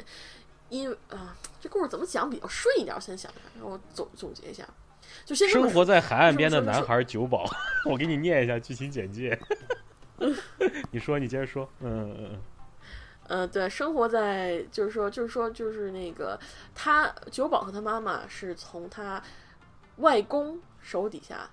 逃脱出来，然后逃脱追杀，然后呢隐姓埋名，在一个村庄的附近的山洞里面生活，嗯然后生活之后。就是一直都很平静，的他母亲因为一些问题，他的就是精神越来越崩溃，到最后那个敌人打过来，他们他要就是酒就是那他母亲把酒这个二弦琴给他，让他赶紧的跑去，就是去另外一个地方。因为现在大家都没有看那个片子，我也不好太大的剧透，反正大概就这么一个流程吧。但是他基本上的套走走的那个路线就是那个，我不能说套路，一个路线就是那个夺宝，走夺宝走，最后大 boss 战、这么一个这么一个路线游。戏一样，呃，对，就像闯关游戏嘛嗯，就是个闯关游戏。嗯，但是它剧情把控，它其实有很多很多的亮点，嗯真的剧情里面有很多的亮点，但可惜是它把这些亮点都糟践了。嗯就是就跟咱们就跟咱们之前聊那个，嗯，使徒行使徒行者一样，嗯它有很多东西就是说翻转给的太直了。嗯不给铺垫，比如说我给你没铺垫，没有铺嗯垫。比如说我给你讲那个里面有一个，举个例子吧，就是里面有一个反派，他们在追酒保，然后呢，他们发现了酒保落在那个雪地里面的一样他的个人用品，他们拿起来了以后说我们要去追酒保，下一组镜头就是他们追到酒保开始打了。这是一个很大的问题，你知道？没有人就是就是，而且这个之前是他们就是酒完全主线在酒保那边在在努力的去那个就是去去夺宝，下一组镜头就是这个，就觉得就觉得这这这剧情安排有点太紧，就太的那个，就是就生怕你忘了有这个伏笔似的。但问题是你电影就一百就就一百多分钟。你有什么好忘的呢？你你不如就把剧情好好安排，就是哪怕是把这个这一段剧情安排在他们离开那个地方之后，就是他们就是反派找到找到那个布料，安排那会儿，这样大家都还还揪着心，因为你确实还在追他，到底什么时候能追上？这个时候你再把他推过来，都比这这现在这种安排好。而且这种情况不止发生了一次，发生了好多次。之前虽然有些铺垫，但是最后他突然就是说。就是就到这块儿，他暴露出来了，立马就真相大白了，就立马就指给你了，然后是恨不得再给你一个，就是像那个使徒行者再给你个闪回，给你想当当时到底发生了什么，就差这一点了，就差这一点了。所以我就觉得，但是莱卡它的动画，它的那些特，就是那个他们也不是特，不完全是特效，有些就是那种就是折纸的一些表现，真的非常漂亮。非常非常的漂亮，这这种片，而且我觉得它现在为什么评分这么高，很大一种元素就是它的日本那种东，就是东方的那种神秘色彩，给这部片添分添的非常的厉害。但是刨去这一点，回归到剧情，剧情它虽然它的立点也非常有意思，但是缺乏铺垫，缺乏那种就是冲击冲击，就是之前的铺垫埋线都都做的不好。就都是那种，就是说，哦，就就是就是感觉引线特别短，刚点个火，啪就爆了；点个火，啪就爆了，就没有说那种到那块儿我来个大包容，就是就没有那种突然一下一个大反转。但是你再回一回细想，这都是合情合理，他没有这样子，不像鬼妈妈，从一开始你就开始慢慢就给你看着鬼妈妈就不是什么好玩意儿。对，虽然对你特别好，给你这个给你那个，但是总觉得他有所图那种感觉。所以到最后他翻脸，嗯你觉得这是都是合情合理的？嗯当然也有可能，而而但是他是他，但是作为定播动画，而且定播动画非常少，我觉得还是值得值得一看吧。嗯，但是剧情实在是真的，我个人觉得真的是安排的有问题。嗯嗯嗯嗯，行，嗯，这周五刚看的，我打算下周去刷那个三 D 版，那个因为我去看那家影院，它只有二 D，嗯我想回头再去刷下三 D。嗯好，嗯行行行，然后里面有我女神赛隆他这的那配音，个配音太强了，查理斯·超塞棒。隆，有马修麦康纳，然后马修马雷看到，我得说他们的配音都是超棒超棒，而马拉且，透。对你的小白兔，我跟你说，我最喜欢就是你的小白兔那个那个鲁尼小白兔的那个配那这配的俩角色了，太就是太有范儿了。整个这个部剧情的高潮点都在他们那儿啊，还有那个就是拉尔夫费因，对我们的伏地魔他这里面儿，嗯，卡斯真强，对，但是就冲着卡斯也值得一看，而且它里面有。嗯，有有很多镜头，我觉得是有突破性的。比如说有一个特别大的那个大大妖怪那块打的时候，我觉得还是挺不错的。但是也因为有这个，也能看出一些定格动画的局限性的。它有些动作虽然很棒，但是还是缺乏一点，就是让你就看那种三 D 动画那种，就是那种流畅感。所以我觉得定格动画它可能还是有它的局限性，不能像是商业动画那种拍的特别特别大的格局。它。最后可能还是偏，就是还是只能是说偏小格局，更适合一些艺术性的表达，而不是这种大场面，是吗？对，还是不是大场面？我觉得。OK OK，好。哎呀，等如果国内上不了，能希望早点能有，能有，能有，能有，能有渠道能让我们看到吧。嗯，行。对，希望能看到。然后，嗯，行。行，差不多这部九保的那个二弦琴，但我觉得，如果你看的话，我里面有一点，有一点还想挺想跟你说说的，就是关于它那个二弦琴的隐含。行，那等。它二弦琴是有一个隐含，到时候等你们看的时候就知道是大概什么隐含。但我觉得那段是真的把我打动到了，但是可惜啊，这剧情破安排破坏的太厉害，真的是，嗯。行，好，那行，那九保有二弦琴，咱们就说这么多。我我。正好插着这空，我说一下《大鱼海棠》吧。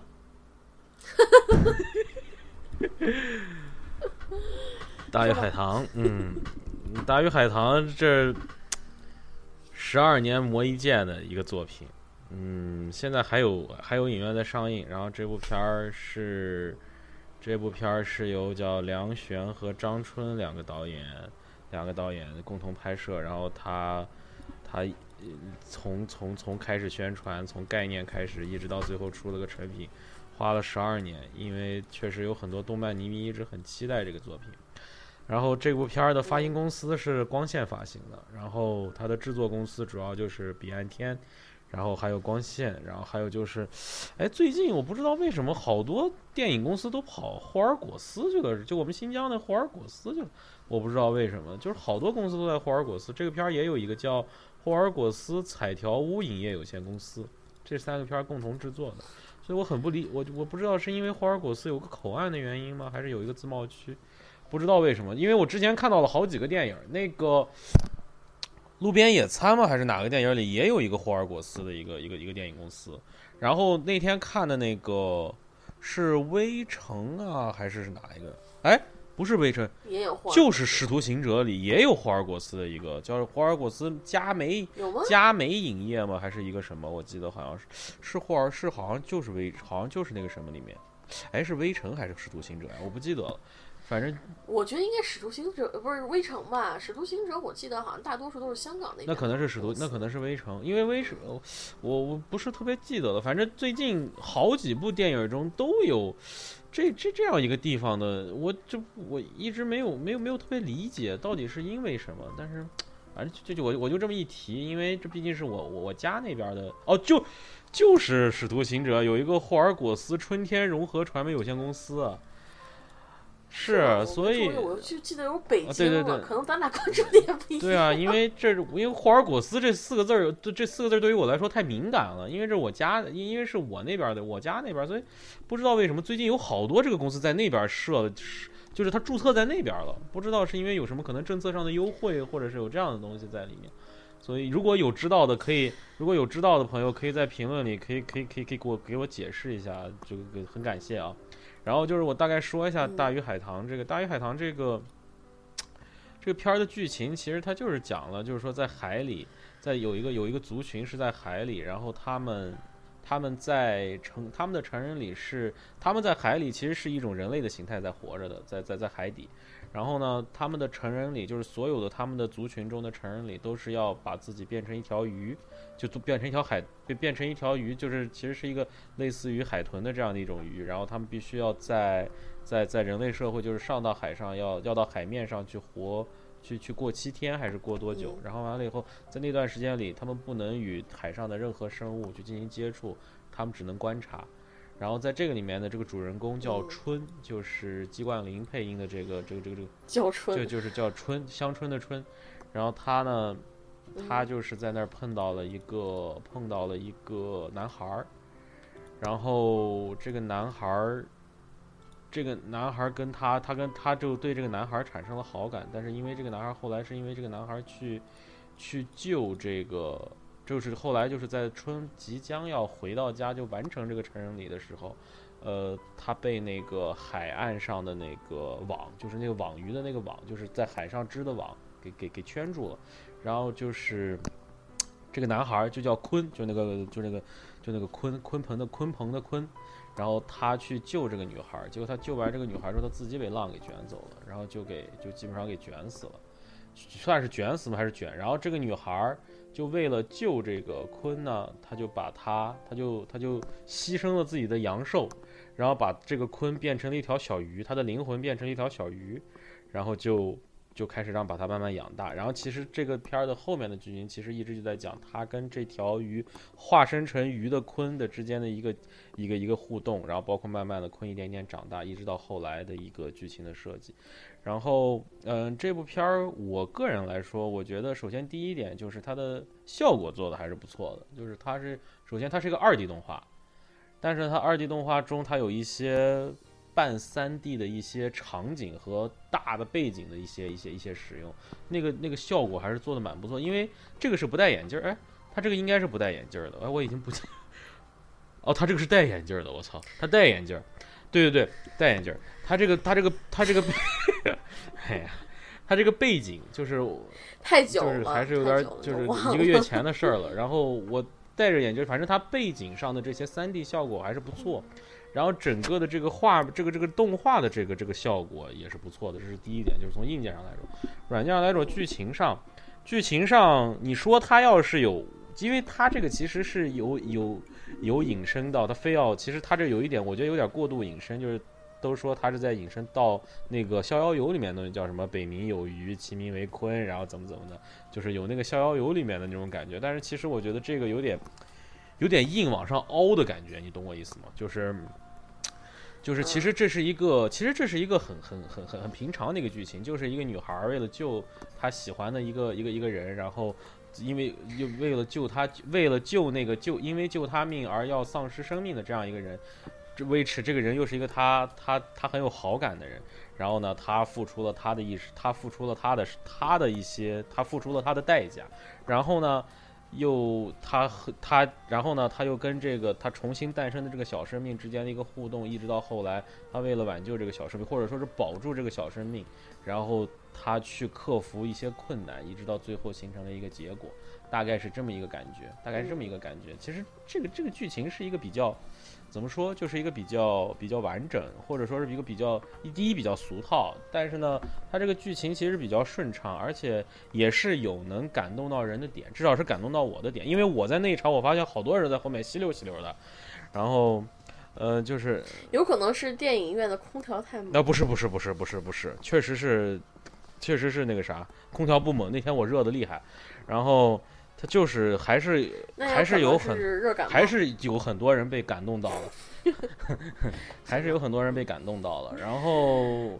确实是，但是呢，现在因为很多人，我看有很多人评价说这部片儿有很多类似那个《千与千寻》的地方。我想了一下，确实也确实是有，因为我没有看过，我没有完整看过《千与千寻》，《千与千寻》我看了一个小时左右。然后确实他的那个就是金世杰配音的那个灵婆。他的那个感觉确实跟那个《千与千寻》中的那个角色有相似，而且他在里面很多很多场景的介介介绍，确实是有点相似于《千与千寻》，这个是有的。但至于其他方面是否有借鉴，我就不太清楚了，因为我没有看完全。总体来说，这个片儿对于我来说还是一个，我觉得是一个六点五分以上的作品。第一，它的剧情上我觉得还算是完整，虽然确实是有点狗血。然后后面他的那个感情的延展上，我觉得有点过，确实是就是，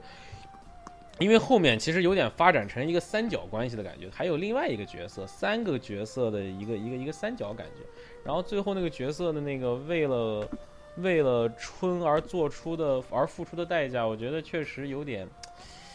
有点过了，就是确实是有点感情渲染的太刻意、太过分的地方。但是呃。我觉得在国产动画，尤其是国产长篇动画电影的这样一个水平上来说，呃，我觉得剧情上它比那个嗯《大圣归来》要要要完整，因为《大圣归来》中你可以好好多次你可以感觉到《大圣归来》特别缺钱，就是包括从那个嗯从那个。呃，汪峰的那个配乐，包括他有一些，你明显感觉到，就是他好像是特效有特效，最后画画画画到最后明显缺钱了，他不能再拍下去，所以他转到了另外一个剧情，另外一个桥段，是那样的一个感觉。这个片儿整体上来说是比较连贯和顺畅的，明显感觉到他应该是不缺钱的，他这这块儿应该是他是基本上钱是花到位了，这这这这是第一个，嗯就是完整度上要更高一点。其次就是我感觉就是至少它是一部这么多年吧，你让我说就是它可以满足不同年龄层次的人都去观看的一个动画片儿。呃，中国的动画片儿太长时间保留在一个维持在一个比较低龄只给孩子看的。维持在一个比较低龄化的层层面上。这次确实这部片儿，就算它可能有借鉴的地方，但是我觉得它至少它是一个面向全年龄层的一个片儿，这个我觉得也是有进步的地方，这是我的一个感觉。呃，我觉得它的设定上可能是偏，就是青，就是少年，对，青青年青大概是还是偏，就是我觉得可能就二十至少能到，我觉得能到三十岁，能到三十岁左右。就是说，因为可以可以能触及到八零后，他能触及到八零后，七零后我就不知道了，那不是我的世界，我也七零后，对对，所以我觉得能触及到，至少能触及到八五后吧。我觉得，因为我是八五后，所以我不敢说八五前那些人，我说不上。但是我觉得八五后应该能嗯能够受众到，但是大家可能有不同的喜好，可能对这个片儿它的前前后后的一些争议，可能有不同的看法。因为毕竟，如果想象出它是一个十二年做成的一个作品，确实可能这个时间成本 用的是太大了，就是。就是很多人也说说不能因为它它拍的时间长就说它是一个好作品，这个是我是承认的。但是如果它是一个，就是大家把它作为一个平常电影水平来说，第一它没有那么差，第二它确实是它确实也没有好到一个非常高的层面，是一个。我你说你说，嗯，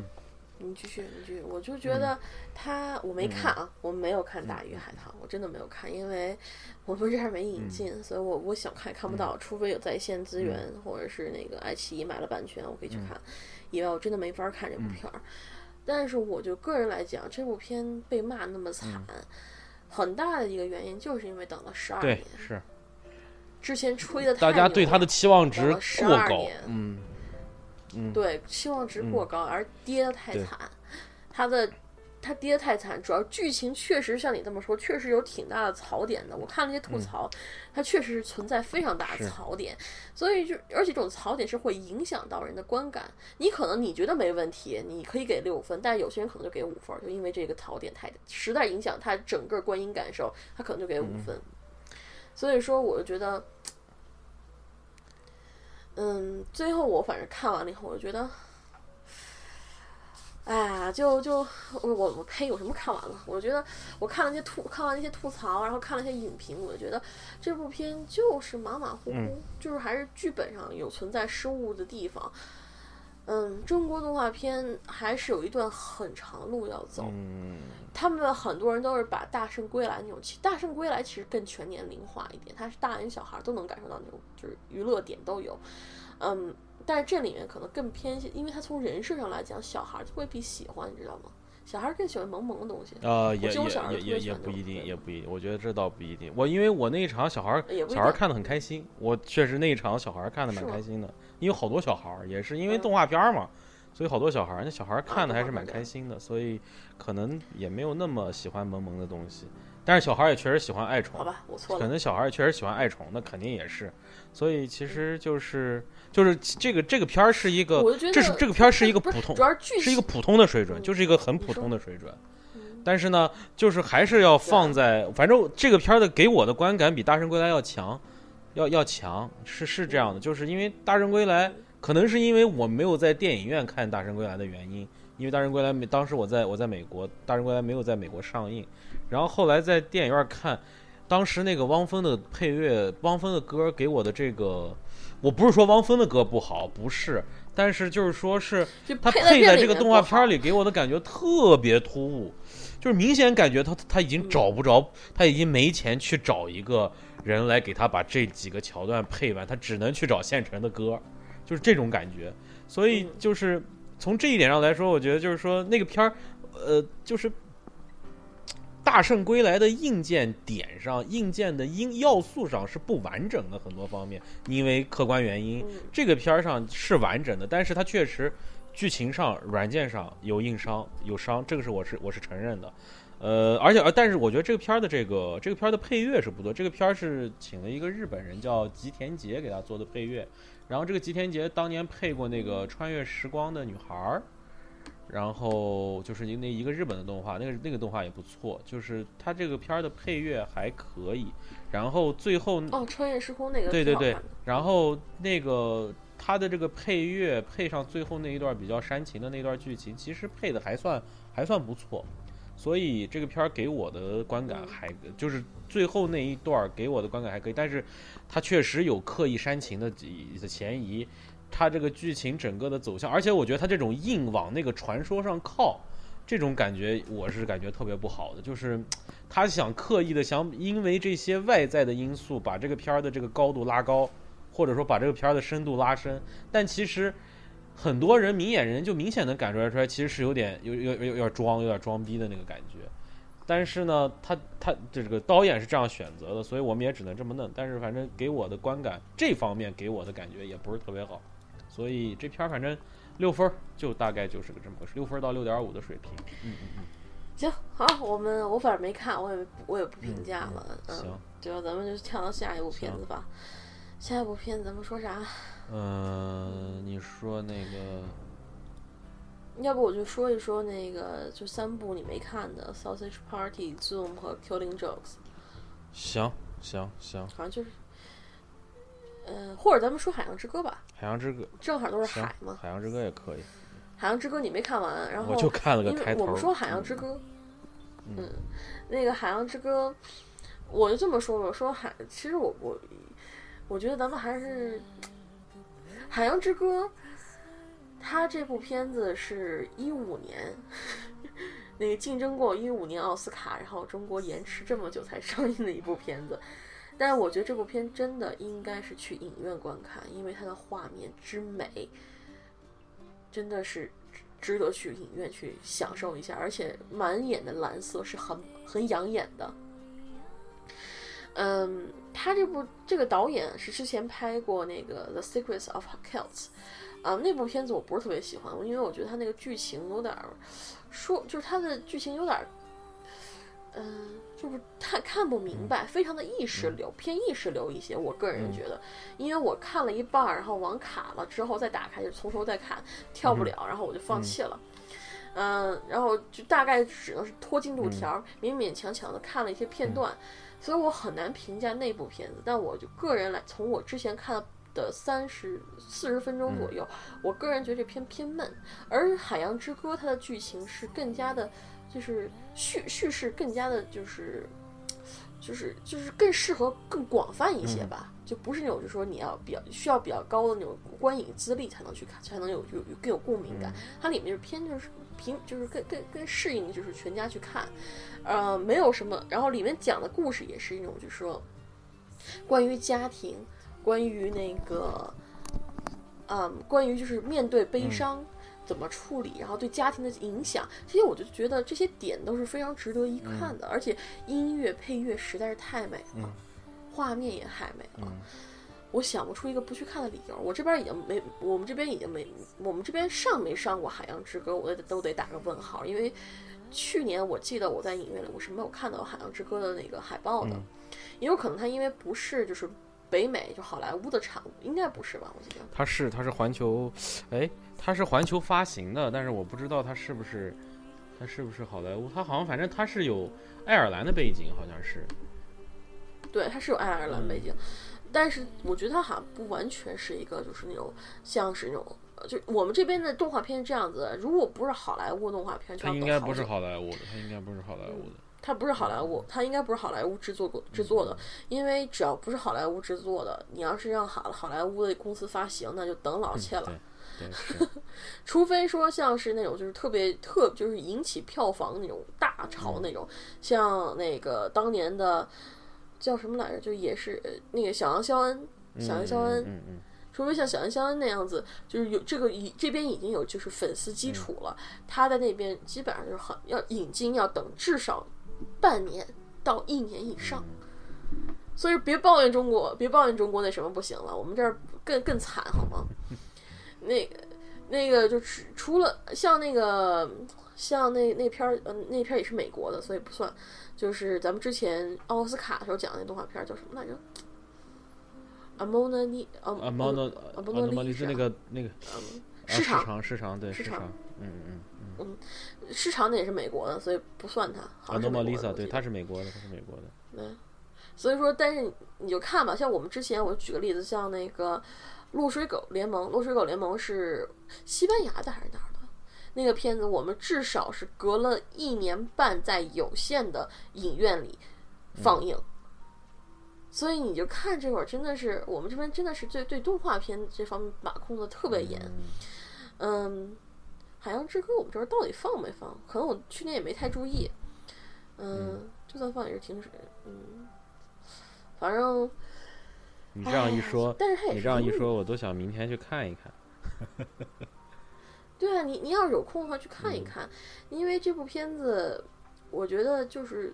是非常优美的，然后又有点带点悲伤，然后里面的很多剧情设置也是有挺有意思的，比如说，就是你可以把里面就是它出现的一些比较是奇幻的人物对应到它现实层面的一些人物身上，然后你再一对比，就发现这个故事其实是一个面对悲伤的一个故事，在一一个家庭在遇到一些危害的时候。每个人的面对方法是不同的，我们该怎么样去面对，怎么样去包容？最后我们还是应该是作为，就是活生者为大嘛，还是应该生者为大一些，放弃其他的成见，还是在应该在一起更好一些。就这么一个这么一个一个啊感觉我，反正个，对我还是非常喜欢这个故事票买好了。嗯，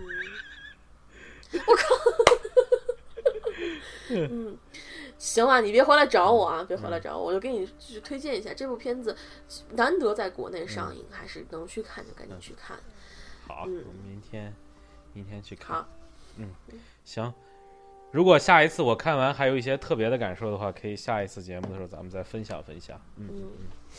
我是昨天晚上那个，呃已经我，你想我昨天是八点钟起床，然后起完了以后，噔噔噔跑到了多伦多，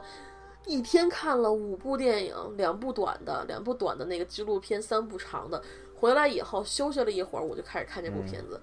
我是硬，当时已经困得不行了，但我硬撑着从凌晨十二点看到了一点四十。所以这部片子我觉得还是挺不错，能让我撑着没睡着，这是真的是很不错的一部片子。OK，尤其在那么疲倦的状态好。嗯，而且我跟你说，最近我真的是失眠失的厉害，所以你这么生你这么生活不规律，你不失眠才怪呢。你每天哪有三点前睡觉的？我觉得。你我三点钟睡觉，我第二天我八点钟得起对呀、啊所以所以你所以你不不知道你这你这生活太不规律，你得你得稍微调一调，我觉得。嗯哎，好好好好好好好。然后咱们在下面再说那个，嗯，就是 Sausage Party 和 Zoom。Zoom 其实它不完全是个动画片，它是真人动画结合的。为什么把它放到动画片里？因为我真的特别想推荐这部片给大变焦家。它是个非常小众的哦，片子，哦是这个女的演的。对变焦。Alison Peel，这演那个是演那个新闻新闻编辑室里面的那个女孩演的，嗯对她那女孩挺可爱的，我觉得很。有演技的个在这里面。嗯，这里面这部戏，我觉得它是讲的是三个次元发生的事情。嗯然后这个这这个故事我，我我觉得我没办法太大的嗯剧透，反正你去看，它是它是三种三条不同的线，然后最后你会发现三条线又有各自的联系在给对方。然后互相又影影响着对方，最后发生个结局，这是个非常有意思的短片。然后里面出现了我们多伦多的大多伦多的 CN Tower，、这当然不是加分项了，但是这部影片它它你可以看出它投资不是特别高，很小众的一个片子。你像豆瓣现在就只有两个人评分吧，就我和另外一哥们儿评了一个分，所以说你就想这个片子真的是非常小众，我都不知道能不能出源。但是我推荐这部片一看，它但是它是个成人片，先说这是成人片，里面有色情镜头，所以说不要带小孩观看，你要看的话自己看。嗯，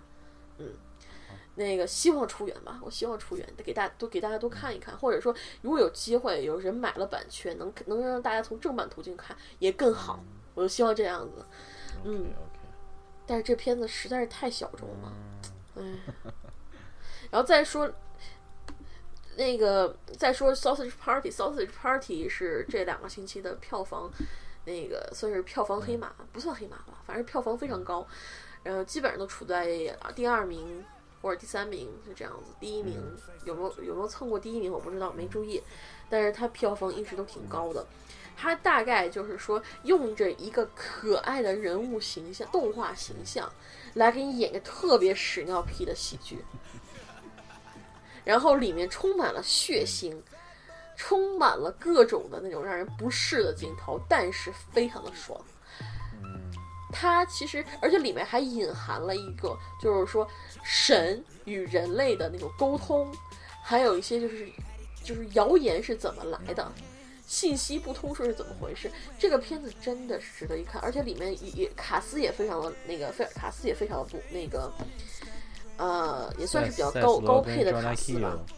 Kristen Wiig 啊，这都是算是迷，也是也是，反正有是有名的角儿。哦，James Franco、爱德华诺顿，哦，那是可以。对，爱德华诺顿。哦，爱德华诺顿那里面的角色，我我我都没听出来。最后那个，要不是最后他们说那个有个特别的那个，就是镜头说啊，你你们和真人对，就是有个最后一个结尾有一个也不算是彩蛋吧，就是说让你们出去就是真人社会、真人世界是怎么样的，然后在里面才告诉你这个这个这个这个角色配的是。配的人是爱德华诺顿，而这个人之前又表现有特别特别特别那什么的表现。这个片子叫《香肠派对》，香肠派对，好吧，你就想吧，香肠派对。不是，我一想到镜头我就不行了。冷静一下，冷静一下。你，反正你知道，R 级动画片儿我看的并不多，去年就看了一部《时长》，然后今年再看这一部，但它跟《时长》完全不是一回事儿。时长是一个是一个整片比较压是一抑个就是的一种一种感觉。是个压抑的成人片，然后虽然它有那个有有有情欲戏啊，嗯有这个，但它是一个就是非常非常就是讨论成人的一个心，就是一个心理压抑环境，就是中年危机那样的一个问题，而这里面就是个屎尿屁，屎尿屁与血浆共涌的那么一个片子，最后还有一个特别大的一个淫乱大趴，你就看这些食物在一起乱搞。我简直就觉得，哦天呐！再让我去影院再看一遍，我也我觉得都他妈值，太污了。如果你是个小清新的朋友的话，绝对不要去看，一定要这这别绝对不要看，因为你会生理胃上不适。但是如果你偏爱屎尿屁，而且偏爱这些东西的话，去看吧，真的这篇蛮精彩的。好吧，这篇肯定会出源，我觉得之后肯定会啊出源，肯定会但是我估计引进正常引进应该啊不不太可能因为它就算引进我不太可能，那正规引进是不太可嗯、能不。太可能。那起码得等到时候有缘的时候可以看一看，可以关注一下。嗯，对，这片子就是，嗯，就好再。下一部《Killing Joke》，嗯，《The Killing Joke》，《The Batman》，《The Killing Joke》，这个 Bat 这个片子我可以这么说，嗯，他现在这这部片子已经有有缘了，嗯，片长不是特别长，一个小时二十分钟。嗯、那个 Batman 的那个蝙蝠侠的动画片儿一般都是这个时长。嗯对，非常短。然后，但是是说是它是由那个蝙蝠侠的一个漫画，叫做那个就叫《致命玩笑就是致命玩笑。嗯，那个他这那个漫画改编的，那个漫画好像挺早，是几几年的。几几年的漫画来着，非常早，然后也是非常早期，就是设设定，就是塑造出那个完整小丑形象的一个动漫画。嗯，这部片子我不是粉丝啊，我真不是粉丝。然后我去看这片子，我只能说这片子你不要把它跟其他的那些啊，比如说之前经常被夸的那部，就是他咱们在讨论骑士就是之前归来讨论 BVS。对那些片子不能比，完全不能比。就那那那那些就是蝙蝠侠漫画，它的开始，因为原本的那个 Killing Joe 实际上是个非常短的一个篇幅，非常短的一个篇幅。他为了把这个故事扩展成一个半小时，他的 他的前面特地交代了一段猫女和蝙蝠侠还有一个罪犯的三角关系。三角关系，然后以猫女的视角去讲这段故事。但是我想说，直男们不要去试图往猜测一个不是猫女，是蝙蝠女，蝙蝠女孩，蝙蝠侠女孩，蝙蝠女孩。为什么我说是猫女呢？因为嗯，王台文，蝙蝠侠女孩，对不起，猫蝙蝠侠女孩，她在为什么不要以直男们不要以一个你们的角度去猜揣测一个女生？喜欢一个男人是什么样子的？你们猜测不到，你们也想不到。他那种直男式的角度真的是十分之明显。我我我我不知道编剧是谁，我我，但是我估计十有八九是个直男。然后里面一言不合打，一言不合上船，一言不合的那什么。上床上床，然后一言不合就就就就就打将近把一个人打的半死，然后但是前半部分和后半部分完全没有太大联系，除了蝙蝠侠这一个角色以外，没有太大呃蝙蝠侠和蝙蝠女孩以外没有太大联系。而他，但是他他前面加一段是目的，我猜测是为了由观众的角度去带入到蝙蝠侠。和那个小丑之间的那种危险关系，因为之前就讲里面蝙蝠女孩和那个，嗯，和有一个罪犯，我不知道是原创罪犯还是他们就是漫画里就有那个罪犯，反正就是挺挺挺 low 逼的一个罪犯吧。那个罪犯喜欢蝙蝠女孩，而蝙蝠女孩呢喜欢蝙蝠侠，所以形成了一个三角关系，就是单链单箭头关系，应该是单箭头关系，然后。这，然后之后，但是呢，就是这个这个人就不断的利用蝙蝠女孩，去就是不断利利用自己是蝙蝠女孩想抓的人来接近蝙蝠女孩，所以最后呢，蝙蝠女孩那个把他绳之以法，自己也，嗯，就是也也放弃了这个身份，觉得自己不适合再去做蝙蝠女孩，这么一段，这一段我觉绝对是添加进去，有点画蛇添足的感觉，我。然后这，然后当时我在影院看了嘛，周围全部都是那种影迷，他们看到蝙蝠女孩之一直之前都没什么反应，一看蝙蝠女孩脱一一一言不合就跟那个蝙蝠侠要上床那一段的时候，全场哦，所以我猜测那场男人还真是蛮多的。好吧。那，嗯，所以说那个，然后这是唯一的一段福利镜头，等他进入到正戏。就是毫无铺垫的就进入了正戏，你就瞬间就带入到了漫画里面原有的那种，就是那种压抑的风格，和前面那种还有还有什么跟那个就是猫 猫女蝙蝠女孩和她的闺男闺蜜那会儿吐槽那个都是有就是轻喜就有种喜剧的感觉，就是差一点就成了浪漫喜剧玛丽苏那种剧情了，但是到一一切到后半段。就完全变成了压抑风格，就走了漫画动作，所以你能感觉到这前半段和后半段完全不搭。如果你说非要说硬扯出来联系，就是那种就是对就是人物对照对对立的关系，但是呢，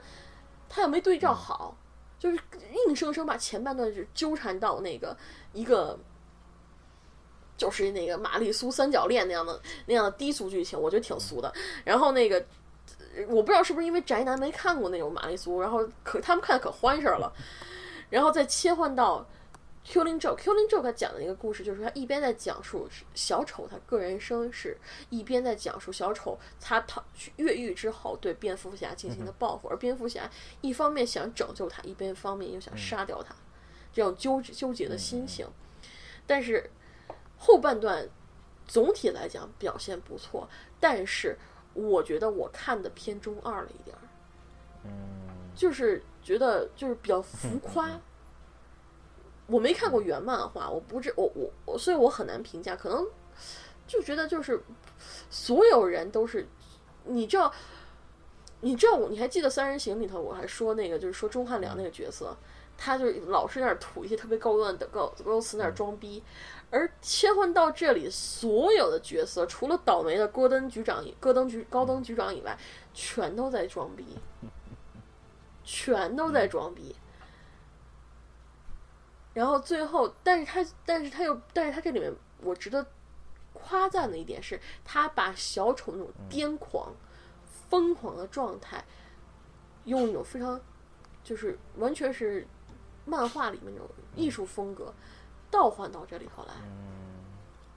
我觉得还是蛮不错的。但是除此以外，这部片儿真的是前后割裂太大，也太垃圾了。另外，我要吐槽一下，当时我去看的时候，我进场晚了。我进去以后，忽然发现我前排坐了一个家长，一个男的，一个父亲，带着一个七八岁的女孩来看这片儿。这个片子里面有很多的呃，有有不少血腥镜头，比如说肢体被炸飞啊，比如说那个一些尸体就是笑了跟那个变就变形了，还有喷那个药药水把那个小小丑喷药水把一个人变得特别畸形，还有什么那个骨头架子呀，反正看的挺瘆得慌的，还有很多畸形人看的非常瘆得慌。但是一个家长带着一个七八岁的小女孩来看，那小女孩穿了一身白纱，我觉得是特别讽刺，你知道吗？就穿了一件特别像像小小天金色的头发小天使一样，然后呢，看到最后就躲到爸爸怀里说：“爸爸，我们不看这个好吗？”爸爸说：“没事儿，没事儿，看完就好，看完就好。”这爸真给力了。哎呀，我就觉得这个真的那那一场真的是动漫影迷的狂欢。但是说到底，这部片子如果是普通观众去看的话，会非常的觉得难看，会觉得难看。除非你觉得那个就是更欣赏那个更偏爱美的那一方面，就是它那种畸形美啊什么的。但是除此以外，真的就是个烂片。从剧情上来讲，好了，我说我我终于把烂片这个话说出来了。嗯，好，明白了，明白了。嗯。他就觉得跟其他的那种就是蝙蝠侠电影那种深沉风，因为因为我期待我不知道是看深沉风，就是完全没有没有享受到像黑暗骑士归，你看黑暗骑士归来了吗？后来啊，没看，没有，就黑暗骑士归来就是就是就是给你的感觉就是感觉你动画片，尤其是其实 DC 的动画，其实它的那个人的那个，它就是 DC 的那个动画片，它给你的感觉，从画风上讲并没有深沉风。但是它里面展示的剧情，从从剧情到每一个每一个角色的语言，然后再到整个剧情的铺设，以及到最后所有人的这个展示，它它慢慢的让你就是摒弃了对他画风的浮夸的那种那种代入感，然后后来就慢慢别的觉得我操，确实是牛逼，是有这样的感觉的。那看来听你这么一说，这片儿确实是没什么这种感觉，是吗？前半段他就是太多，就是那个蝙蝠女孩个人的那种独白，就说啊，那个就比如说那个为什么蝙蝠侠不喜欢我？为什么蝙蝠侠不喜欢我？我那么努力了，为什么蝙蝠侠还不喜欢我？还有跟她的男闺蜜吐槽，这这些我就觉得挺挺破坏这个，就就你看前半段完全就是在看一个三流泡沫剧似的。他为什么不喜欢我？我做那么好，他为什么还不喜欢我？啊，我不听，我不听，我不听。这样子，我不解释，我不解释，我就不解释，就是就是就是就是这种感觉。然后到反正到，但是一切到小丑出场，这逼格一下就上来了。可是又到后面又感觉硬，然后后面又开始变得快故意的去挤这个逼格，把硬堆上去了。所以就觉得哇，这片看下来就是风格不统一不说，然后剧情讲的就觉得小丑和。小丑完全不是个正常，他本来不是正常人，但是感觉感觉，啊，他想把小丑就是有正常化的一面，但是，但是他的回忆杀太啰嗦了，太那个什么了，我反而是觉得挺破坏我的观影感觉的。嗯但是最后这部片放完了以后，好多的影那个漫漫画迷，就是我们那场好多的人都起立鼓掌，还是就是反正有很多情怀在里面，是吗？我估计是有挺多情怀的，但是除此以外，我觉得这片子没什么好说的。唉，没什么好说还说的。我也是想问你这一点，有吐槽的点吗？就觉得可能，